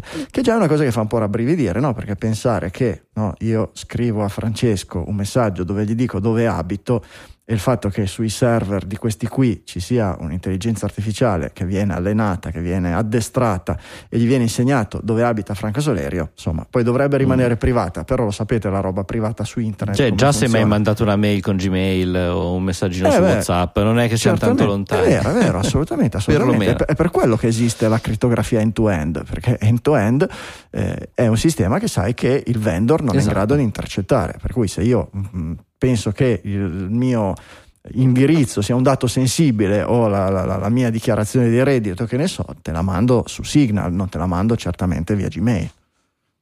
Sì, e... però devo dire che siamo, almeno la mia percezione comunque è stata di un certo interesse, devo dire, e fascinazione per, eh beh, per l'idea. Eh beh, l'idea è fantastica, poi diciamolo, la, il video di presentazione è orripilante eh, dà l'impressione purtroppo che questi siano alla canna del gas. Eh, eh sì, perché tu butti fuori una roba del genere, che è ovvio che non è ancora a un livello di sviluppo tale da essere, oddio, wow. Vuol dire abbiamo bisogno di rientrare un po' di, dei soldini. Però quando ti presenti al pubblico in un mondo di spot della Apple di un certo tipo, spot di chiunque di un certo tipo, con produzioni miliardari, ti presenti con un video come quello lì, che non ha né una crew dietro per fare un, un, prodotto di qualità in termini proprio di immagine di suono, né tantomeno in termini di script, perché c'è una roba più moscia di dovete sapere che questo è il nostro nuovo prodotto perché farà esattamente cioè è veramente è, è veramente, se è una cosa che ti deve eccitare e far venire voglia entusiasmare per l'idea è veramente il video più sbagliato della terra Il prodotto è un prodotto che almeno sulla carta è una bella idea. Dietro c'è Ken Cosienda, non so se vi ricordate, Ken Cosienda è un designer di Apple, tra l'altro era il, il, um, il, um, l'autore... ClickWheel, un- uno Mm. dei...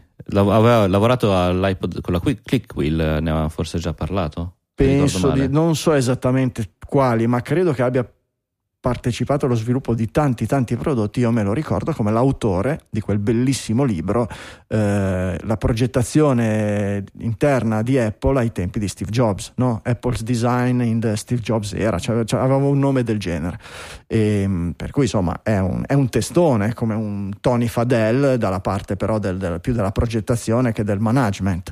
E ci aspettiamo certamente delle idee brillanti, non sappiamo l'implementazione. Per il momento lo sapremo solo grazie a chi lo comprerà negli Stati Uniti perché è disponibile per ora solo per il Mm. mercato americano a 700 dollari di, di prezzo. Ecc- eccetera. Sì, io la come dice Michele che si è un po' accesa questa cosa. Mentre quando ho visto gli ultimi prodotti, vari occhiali di Facebook, eh, tutte- tutti certi prodotti un po' gadget che cercavano di cambiare qualcosa, finora non è che abbia mai fremuto per andare a provarli, così mi davano sempre una vibrazione media. Questo invece lo vorrei provare, lo vorrei vedere com'è. Cioè, sono curioso, mi- penso sia veramente un, cap- un possibile capitolo di un qualcosa di nuovo. Io non, ho dei grossi dubbi per un motivo. Mi piacerebbe un mondo dove non, non, dove non sono mai esistiti gli smartphone ed esce questo prodotto qui prima degli smartphone. Ma in un, prodotto, in un mondo dove esistono gli smartphone, ragazzi, cioè c'è una legge che vige oramai da un ventennio. Mai scommettere contro lo smartphone. È, è una roba che è talmente radicata. Voi sar- sareste pronti a- a- a rinunciare a tutto quello che fa lo smartphone per voi per un prodotto del genere? Dovrebbe, dovrebbe arrivare a un livello di sviluppo l'intelligenza artificiale che non è quello di È oggi. per quello che lo vorrei provare, non tanto per cioè non tanto il concetto di vedere, averlo 5 minuti in mano, ma proprio poterci, non so, passare una settimana e capire com'è veramente eh, usare un oggetto del genere pensato per essere l'anti-smartphone, lasciando lo smartphone a casa. Ti mando una settimana a spese di digitali negli Stati Uniti e ti compro una cosa se tu mi prometti che lasci il tuo smartphone a Milano e vai là senza smartphone e vivi solo con quello per una settimana. Ma guarda, io onestamente ti dico, sto, guarda, stavo, ho passato gli ultimi giorni a guardare lo stato dei feature phone, giuro, sono, sono Sì. andato a guardarmi Ma tu sei un, sei un retro man, Michele. L'ho fatto anch'io, ma tu sei un retro man come me. Ti piace vivere nel passato, ti piacciono queste cose. Ma onestamente, però, eh, io lo smartphone lo sto lasciando sempre più Stavo, spesso nell'altra stavo pensando stanza. di regalarti un videotel per, per Natale, Eh. un televideo, come si chiama? No, il televideo era quello della TV. Televideo è un'altra cosa. Il. Videotel, sai quello che si apriva, bellissimo, certo. Ma è, è certo, è un modo di... Però hai ragione anche tu, eh, ci- c'è il momento in cui possiamo dire adesso basta, adesso chiudiamo. Diciamo che inserito nella società, inserito in un ambito lavorativo, eccetera, può non essere fattibile al 100%, nel senso eh, puoi dire, va bene, tutta quella che è l'interazione con l'azienda per cui lavoro, per quello che riguarda te, o i miei pazienti per quello che riguarda me, butto via il telefonino, faccio tutto quando torno a casa col computer. Benissimo, però per certi versi sono più libero quando vado in giro, per altri versi sono legato di tornare a casa a una certa ora perché si possono essere accumulate 50 persone che aspettano il mio messaggio perché stanno male, perché hanno un problema di salute e in qualche modo si aspettano di cose. Per cui oggi mm, dico, certo, possia- possiamo rinunciare a come si chiamava Beagle, Omegle, chat roulette, chat, Omegle. chat roulotte e robe del genere. Cioè, Trulot. Beh, però, Franco, a prescindere che prima o poi, ovviamente, qualcuno scommetterà contro gli smartphone e inevitabilmente vincerà. Sì. Poi trovo anche difficile confrontare una tecnologia matura uh, su da da vent'anni che con, una tecnolo- Vero, vero. con il primo prodotto Vero, di, vero. Una tecno- di una nuova tecnologia. Io mi immagino un futuro in cui le feature che oggi vediamo in questo, in questo affarino probabilmente verranno inglobate all'interno dei- degli smartphone o perché no anche degli Mm, smartwatch ecco, bravo, dove, Tu bravo. hai, dove tu hai le stesse, le stesse cose Però la ci possibilità ricali dentro, eh, Infatti, attenzione. io sì, questo ma fare qui- infatti non è sostituto, cioè ok, loro si puntano ad essere sostituto degli smartphone, ma chiaramente, come dice Giuseppe Franco, non è realistico pensare che in un, in un orizzonte a breve, medio, lungo periodo un affarino del genere sia uno sostituto di uno smartphone. Infatti l'idea che mi ha dato di più eh, è quella di uno smartwatch da taschino. Mhm. Come esistevano gli orologi da taschino, La cipolla, certo. quello lì fa la stessa cosa, è uno, è uno smartwatch da taschino, è, è lo smartwatch Che per, per uno che eleganti. vuole mettersi al polso un Rolex, per uno che vuole mettersi al polso un orologio dumb e cosa, che non vuole avere niente al polso e vuole avere più o meno le stesse funzionalità. D'altra parte il form factor è quello, la batteria più o meno è quella, un pochino forse più polposa, con qualche Mm. con Sì, possibilità invece di connessione fare però- la vibrazioncina leggera sul polso, ti urla la notifica. Ah! S- Sì, infatti, Ti è nel- arrivato un messaggio di Samantha! sì, infatti il- c'è il. L'urologo ti ricorda l'appuntamento. esatto, il centro malattie infettive. Zitto, zitto. Ricordati l'appuntamento per il metadone al CERT. Allora, il video dice che questi speaker creano assolutamente eh, la Sì, riproduzione audio è certo, assolutamente solo certo. per le tue orecchie. Oh, Esatto. so io, certo, ci- Non ho certo. mai visto però i video con due persone vicine. Questo è l'unico dubbio che ancora mi rimane. Per quello che lo vorrei provare prima o poi. Oh yes. Va bene. Airbnb, ultima notizia veloce veloce? O ce le teniamo per le prossime, per le prossime puntate? Vabbè, Airbnb Beh, che litiga. Litiga Allora, L'Italia aveva bisogno di soldi, evidentemente. Ok, ma l'Italia ha sempre bisogno di soldi. hanno eh, staccato quello. un paio di multine. Mm. No, la più Ma in grande realtà di non Airbnb. hanno ancora staccato la multina. Ah, le multine stanno provando a fargliele da, da un po'. Hanno sequestrato sul conto di eh, come a voi vi bloccano magari i soldi, soldi sulla carta di credito. eh, la Guardia di Finanza in Italia ha bloccato 779 milioni ad Airbnb e voi potrete dire eh, queste aziende della Silicon Valley che non pagano le tasse sui profitti. No, non è quello il problema. Il problema è un problema di sostituto d'imposta perché oggi eh, Airbnb eh, si pone eh, come sostituto d'imposta, quindi paga le tasse eh, Mm. al posto vostro. Non so se si ponga come sostituto di imposta o a- voglio- lo fanno o- porre, diciamo, Beh, perché beh, beh, non è cioè molto si pone d'accordo. per sua volontà, Eh, ecco, no. eh, anzi non si pone. Esatto, lui non, è- non ha molta voglia di fare sostituto d'imposta. Pare che anche le leggi europee siano abbastanza a favore di questa visione. eh, lo Stato italiano e la Guardia di Finanza non tanto. Eh, insomma, pare che eh, secondo appunto la Guardia di Finanza Airbnb non abbia eh, versato alle- al fisco italiano questi 779 milioni di euro che dovevano essere versati in quanto sostituto d'imposta. Oggi sui- sugli affitti brevi si paga la cedolare, l'equivalente della ce- cedolare secca.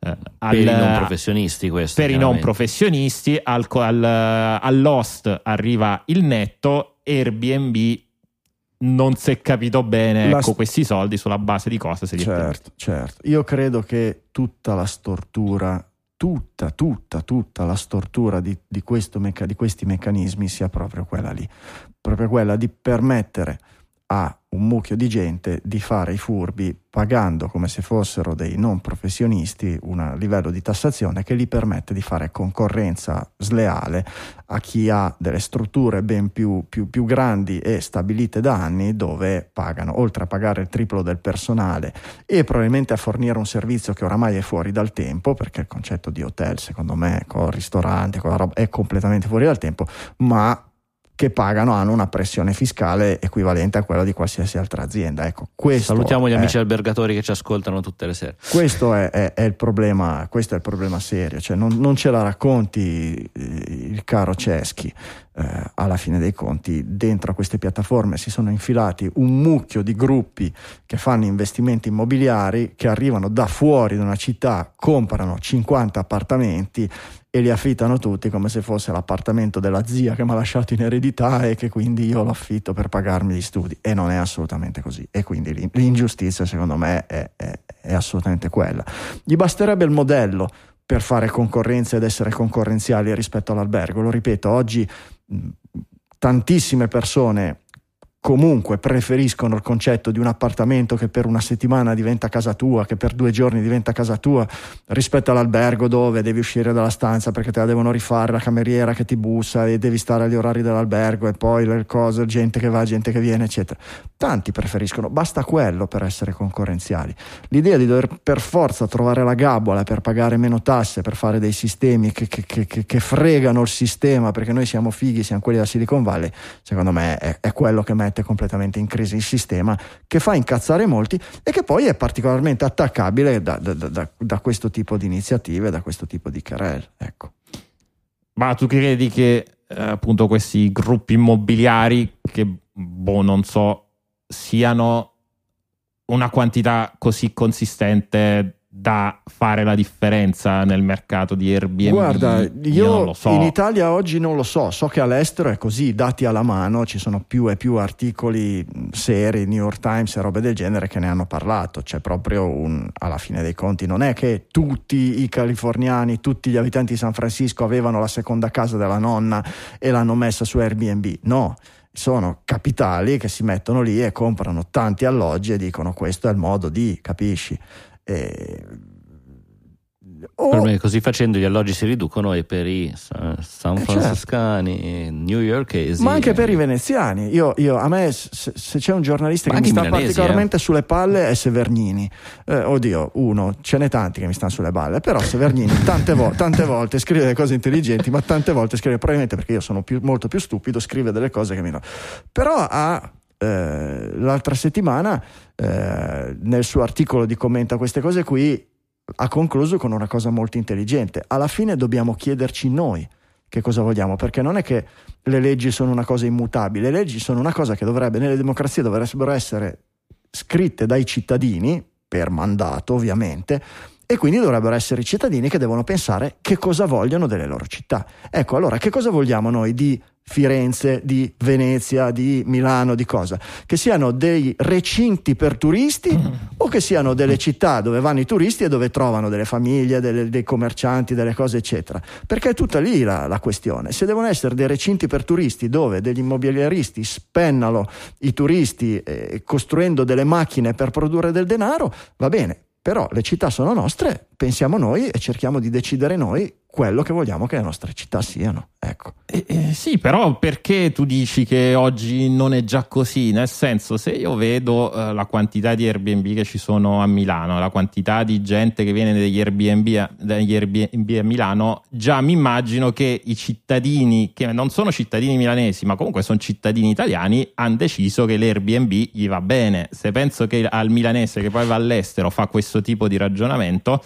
mi viene da dire che un po' della popolazione situazione ha già deciso che Sì, parte gli conviene stare. Certo, certo, ma le leggi non andrebbero fatte in base a che cosa decidono una parte della popolazione per il bene loro, perché sennò in quella maniera lì si fanno le leggi razziali, no? C'è una minoranza che non vale un cazzo, tutti gli altri li odiano, facciamo le leggi che quella gente lì non può insegnare nelle scuole, non può avere incarichi pubblici, eccetera, perché eh, l'ha deciso la maggioranza. No, decidiamo come comunità quello che vogliamo in generale che siano tutte le nostre città, non penso io al mio bene e basta.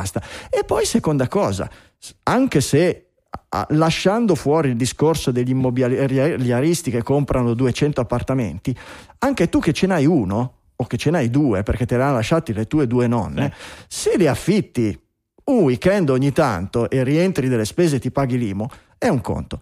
Ma se li metti a rendita e li affitti 365 giorni all'anno, è comunque un secondo lavoro. Cioè Franco Solerio non guadagna quasi un belino da Digitalia chiedendo dei soldi per elemosina ai suoi ascoltatori e cercando di spiegare.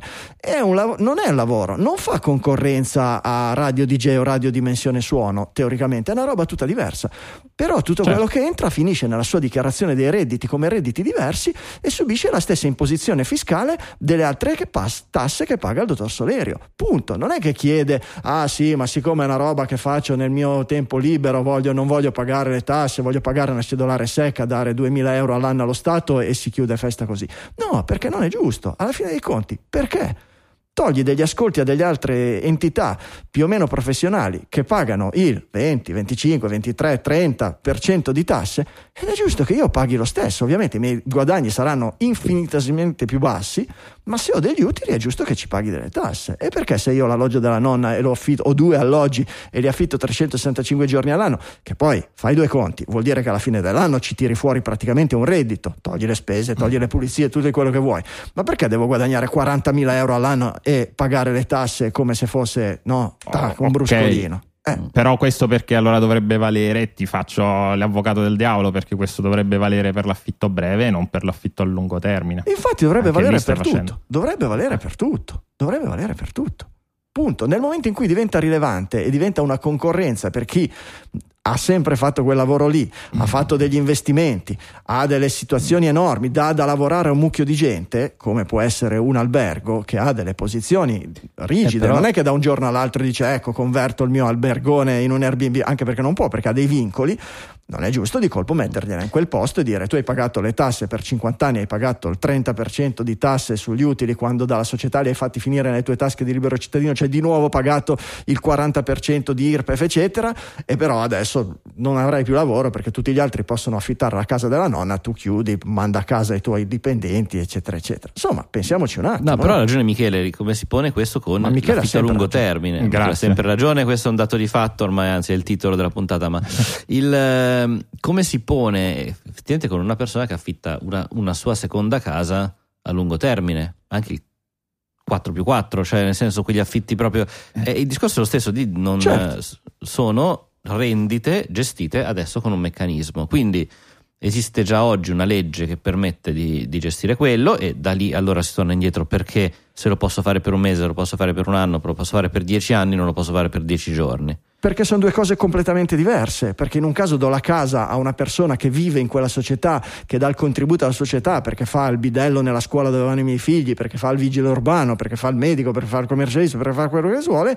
Nell'altro caso spillo dei soldi a della gente che viene in città, non li faccio dare a gente che ha degli- de- de- delle cose eh, stabilite da anni, dove ha investito, eccetera, ad esempio un albergo, me li metto in tasca e pretendo anche di pagarci poche zero tasse. È quello che lo sbagliato. È quello che è diverso. Di nuovo, dipende. Vogliamo che nelle nostre città ci siano i bidelli, gli insegnanti per i nostri figli, eccetera, o vogliamo che nelle nostre città ci siano solo dei recinti, de- siano dei recinti per turisti che vengono pascolati a destra e a sinistra e le scuole le chiudiamo anche perché non ci sono più i bidelli e gli insegnanti perché non possono permettersi un appartamento? Pensiamoci. Pensiamo. Poi se la, la risposta può essere di tutti e due i tipi, eh? Ci può essere tutti e due, però Esatto. pensiamoci. E sì, io sto pensando a certe città italiane, che, che risposta si stanno dando effettivamente. Eh, Esatto, credo che appunto in tanti casi una risposta è già abbastanza chiara. Eh o no, non è sbagliata. vero, è una Eh, risposta, è no, la si può risposta ancora chiara. cambiare, attenzione. La No, si risposta può sempre cambiare, però ci deve essere sufficientemente gente ecco, che, che- che vuole, cambiare, vuole cambiare idea e che viceversa quando poi appunto va in vacanza dovrà andare in albergo a, a spendere 150 euro a notte. Ma perché? Perché? Cioè, se il giorno che chi affitta una casa su Airbnb deve pagare le tasse, non è che non l'affitta più su Airbnb, continua a affittarla e paga le tasse. Al massimo fa pagare 10 euro a notte in più a- ai suoi utenti perché non può fare dei prezzi così. E quindi l'utente avrà la scelta: dice vado in albergo che costa 200 o vado nell'appartamento che non costa più 90 come costava prima perché il proprietario non paga le tasse. Costerà 140, sempre meno dell'albergo, e ho le due possibilità. Non è che, se, se no, è, è- il discorso di Uber da capo o dei rider, eccetera, cioè entrare in un sistema delicato, in equilibrio, eccetera, come, come un elefante in un negozio di cristalli. Certo che puoi divertirti come un matto e scatenarti, però i cristalli poi li sfasci. Ecco, e- e- poi per carità, se ci piace un negozio di cristalli sfasciati, può andare benissimo, ma non deve essere l'elefante a deciderlo, deve essere il proprietario dei cristalli. Franco, le- l'elefante entrato e il caso di New York credo sia abbastanza eloquente che eh, la pipì dalla piscina non la togli più. Eh, infatti, cosa è successo a New York? Che la maggior parte delle persone ha lasciato comunque eh, la casa sfitta per aff- affitti di lungo termine e l'ha messa sulle piattaforme, eh, cioè neanche sulle piattaforme, Certo, l'ha messa sui, sui gruppi, sui gruppi su Certo. Craigslist o sulle gru- sui gruppi di Facebook, andando poi completamente in nero. Benissimo, è, è perfetto, è legale? No, se vai in nero No, non è non legale. è legale, ti però pizzo è- e ti faccio la multa. Diciamo Ah, che prima era eh, legale, ok, questa è eh, l'unica differenza, eh, adesso non lo è eh, più. ma Michele, cioè, a, Eh, a questo punto, Franco, a- però è lo stesso con questo discorso della ragionamento- pirateria. Con questo ragionamento anche la schiavitù è, è- è- è Vabbè. lecita, perché eh, beh, se sono i proprietari delle piantagioni Vabbè, di senza tabacco a decidere, estremi. Senza arrivare alle estremizzazioni, nel momento in cui un comportamento però è, è talmente, è talmente diffuso, diventa difficile eh, estirparlo. E, Ma e non, puoi mettere anche... non eh, sto sì, dicendo di estirparlo, sto dicendo di tassarlo normalmente come qualsiasi attività remunerativa. Non capisci che io non dico che gli deve essere vietato di affittare la casa, dico che se l'albergo paga il 30% di tasse e loro affittano la casa 365 giorni all'anno, devono pagare il 30% di tasse sugli utili. Punto. Ok, e il governo italiano eh, vuole fare una legge che sugli, sulle- sugli affitti brevi si paga il 26% di, di tasse. Adesso io ho davanti a me il primo risultato di Google, io non ne ho più pallida idea, non ho una partita IVA, non ho mai avuto niente del genere, leggo l'imposta da versare su una SRL del 24%. Più l'IRAP del 3,5. Oggi la cedolare secca cos'è? 22 o 24? 21, se non L'ordine di grandezza siamo là. Sì, l'ordine di grandezza siamo là, ma io non ti do delle cifre, dico troviamo un sistema per cui la competizione tra chi ha già degli establishment, chi ha delle case da affittare e chi vuole invece cercare una casa per viverci sia, sia paragonabile, compet- se no diventiamo tutti come San Francisco, lo sapete San Francisco come è diventata, gli stessi... eh, Ci sono stato qualche mese fa. Il fa, passaggio ci sono successivo- altri discorsi. Il- certo, sono passaggi- ci sono altri discorsi, ma il passaggio successivo è che il recinto per turisti poi si svuoti anche dei turisti e allora ti sei tirato la mazzata sui piedi da solo.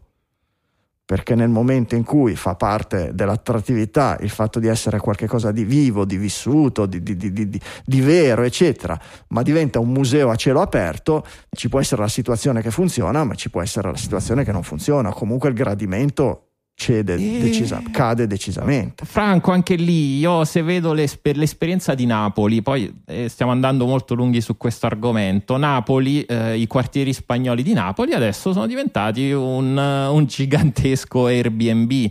Napoli non è mai stata così piena di turisti, è ovvio che adesso spacca Napoli è folklore. Cosa ha sostituito questo folklore? Ha sostituito anche delle situazioni, delle situazioni di disagio, però vabbè, quello è un altro discorso ancora. Però il punto è che vedo che oggi il turista che viene forse in realtà vuole quello, eh, vuole quello, vuole un, eh, una Napoli che è come uno se la immagina senza esserci, senza esserci mai stato. Cioè una Napoli, senza, so- una Napoli dove non ti ciulano il portafoglio non è una vera Napoli, punto. No, non è che non ti ciulano il portafoglio, non è dove non ti ciulano il portafoglio, è una Napoli dove A me- eh, determinati mm, negozi eh, che magari non esistevano dieci anni fa, venti anni fa, quando c'era la Napoli vera, quando c'era, a prescindere dal portafoglio o me- o meno, e che oggi, oggi esistono ad uso e consumo del turista. Benissimo. Al turista piace la stessa cosa a Venezia, eh, al turista piace quella cosa, il turista se ne va dopo due giorni, tre giorni. E Diciamo che lì. prima Eh. Spizzico non lo si trovava a Napoli, no? Adesso. E oggi il turismo è tanto, è tanto quello, poi può cambiare, sì, certo che può cambiare, però dire che poi il turista si stanca, boh, oggi non è che ne vedo, ecco, tanto... Vediamo, vediamo, vediamo, vediamo, vediamo. Poi ognuno ha la sua idea, per carità, ci, manche- ci mancherebbe. Ehm, Gingilli del giorno. Yeah. Signore e signori, i gingilli del giorno. Gingilli del giorno, i regali dei digitaliani per i gidi- digitaliani. Le voci digitali a fine trasmissione selezionano per voi hardware, software, letteratura, qualsiasi cosa che abbia attinenza digitaliana, colpito la loro curiosità o stravolto la loro esistenza, qualsiasi sfumatura nel mezzo va bene. Vediamo con cosa ci stupisce Francesco. Eccomi, allora io vi stupisco con una eh, serie di quattro riviste, però riviste speciali, uscite una tantum da parte dell'editore Sprea, in una collana che si chiama Manuali da collezione di Retro Gamer. Sono quattro riviste dedicate, il primo al, eh, all'hardware del gaming, il secondo alla grande storia di videogame, il terzo interamente monotematico su Mario e il quarto ai videogiochi degli anni Ottanta. È una rivista eh, fatta molto bene che eh, raccoglie effettivamente il, eh, in un centinaio di pagine un, eh, un sacco di curiosità, un sacco di, eh, di argomenti e chiaramente per chi poi come noi in questo periodo siamo tutti un po' retro, almeno da quel punto di vista, dal punto di vista dei videogiochi, eh, come dire, ci, ci stuzzica anche un po' la memoria, magari ci fa venire voglia di sperimentare qualcosa di nuovo, di vecchio, nel senso comunque riandiamo a scoprire qualche, co- qualche chicca su quello che era stato fatto ai tempi. Eh, si trova in edicola ancora, in alcune edicole o se no online direttamente sul sito di Spray Editore. Spray Editore, grazie Francesco. Michael. Allora, eh, Gingillo puramente per androidiani, eh, io oramai da un tempo in memoria la prima applicazione che installo sul nuovo tele- telefono è sempre stato il launcher Nova Launcher, Eh, ho scoperto però questa applicazione che è un launcher che si chiama, io ci provo a pronunciarlo, Kvesis- Kvesizzo. Eh, ha praticamente quasi quattro, vocali, quattro vocali su cinque, ma no- non nei posti dove ti aspetti ci siano. Eh, vabbè, in realtà è appunto Cos'è un launcher- finlandese? Mm, qualcosa del genere, non lo so. Ed è un launcher che si prefigge come obiettivo quello di essere eh, focalizzato sulla ricerca. Eh, io Nova Launcher l'ho sempre utilizzato con Sesame, eh, che è un motore di ricerca, come se fosse un motore di ricerca interno, quindi invece di andarmi a scrollare eh, le applicazioni fino a trovare Twitter, ho la barra di ricerca, scrivo TW e mi, es- e mi esce l'applicazione. Cavesizzo eh, cerca di fare la stessa, la stessa cosa, ehm, ha tante funzioni, funzioni carine, permette ad esempio di taggare le applicazioni in modo da poterle mettere in determinati sottomenu che sarebbero un po' l'equivalente delle, delle cartelle. Ecco, se avete voglia di sperimentare una nuova, interfaccia per il vostro Android, vi consiglio di trovarla, è gratuita, la trovate su GitHub e su eh, F-Droid per lo scaricamento, non credo che ci sia sul Play Store. Per il momento è gratuita. Sarebbe bello se fosse atti- attivabile solo tramite comando vocale. Ehi, ve- ehi, Una cosa inutilizzabile. Grazie Michele, gli androidiani fanno tesoro e lo provano di sicuro. Eh, ultimo Gingillo per oggi, Gingillo Astronautico è una app pubblicata dalla NASA per iOS e Android, Spot the Station, eh, osserva la stazione spaziale sopra la tua testa. Vi dà tutti i grafici, i tempi e gli appuntamenti per poter visionare anche eh, da casa vostra, se avete delle nottate abbastanza buie e a cielo sereno, per vedere, per avvistare la- i passaggi della stazione spaziale, magari con un binocolo un po' potente riuscite a vedere anche qualche dettaglio, i pannelli, è abbastanza emozionante. È la notizia di oggi che ho letto che eh, gli astronauti durante una delle passeggiate sulla stazione spaziale, delle passeggiate spaziali, si sono perse una scatola degli attrezzi eh, e che è per qualche motivo, non si sa bene, è particolarmente brillante e si riesce a vedere con un binocolo. Eh, per cui Come ti posso aiutare? Oramai siamo Ok. perseguitati dagli assistenti vocali. E, mh, per cui con questa applicazione e sapendo che lo precede di un paio di minuti, riuscite a avvistare sia la stazione spaziale internazionale sia la scatola degli attrezzi con le chiavi inglesi degli astronauti, che è una roba che mi fa. E, e sia l'astronauta che sta cercando di raccattarla, no? Eh,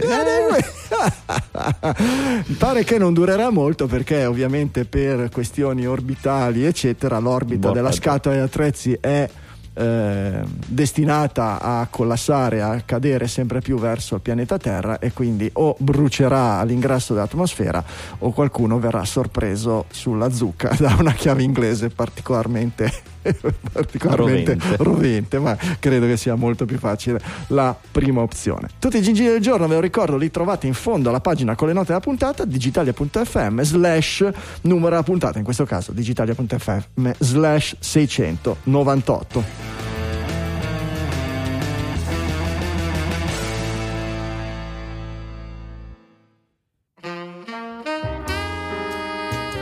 Saluti finali, velocissimi, velocissimi. Qualche recensione, lasciatela qua e là. Se recensite Digitalia su qualche sistema, qualche directory su Apple Podcast o robe del genere, fatecelo sapere. Se la mettete su Apple Podcast, grazie allo script dell'amico Luca, dovrebbe arrivarci in automatico. Se la mettete da qualche altra parte, segnalatelo perché quelle più divertenti le leggiamo volentieri in trasmissione e ve lo dico, aiutano veramente tanto a fare conoscere Digitalia in giro. L'altra raccomandazione è quella delle orecchiette fresche. Portate le orecchie dei vostri amici, portateli amici e amiche, portateli su Digitalia e fateli diventare digitaliane e digitaliane a tutti gli effetti.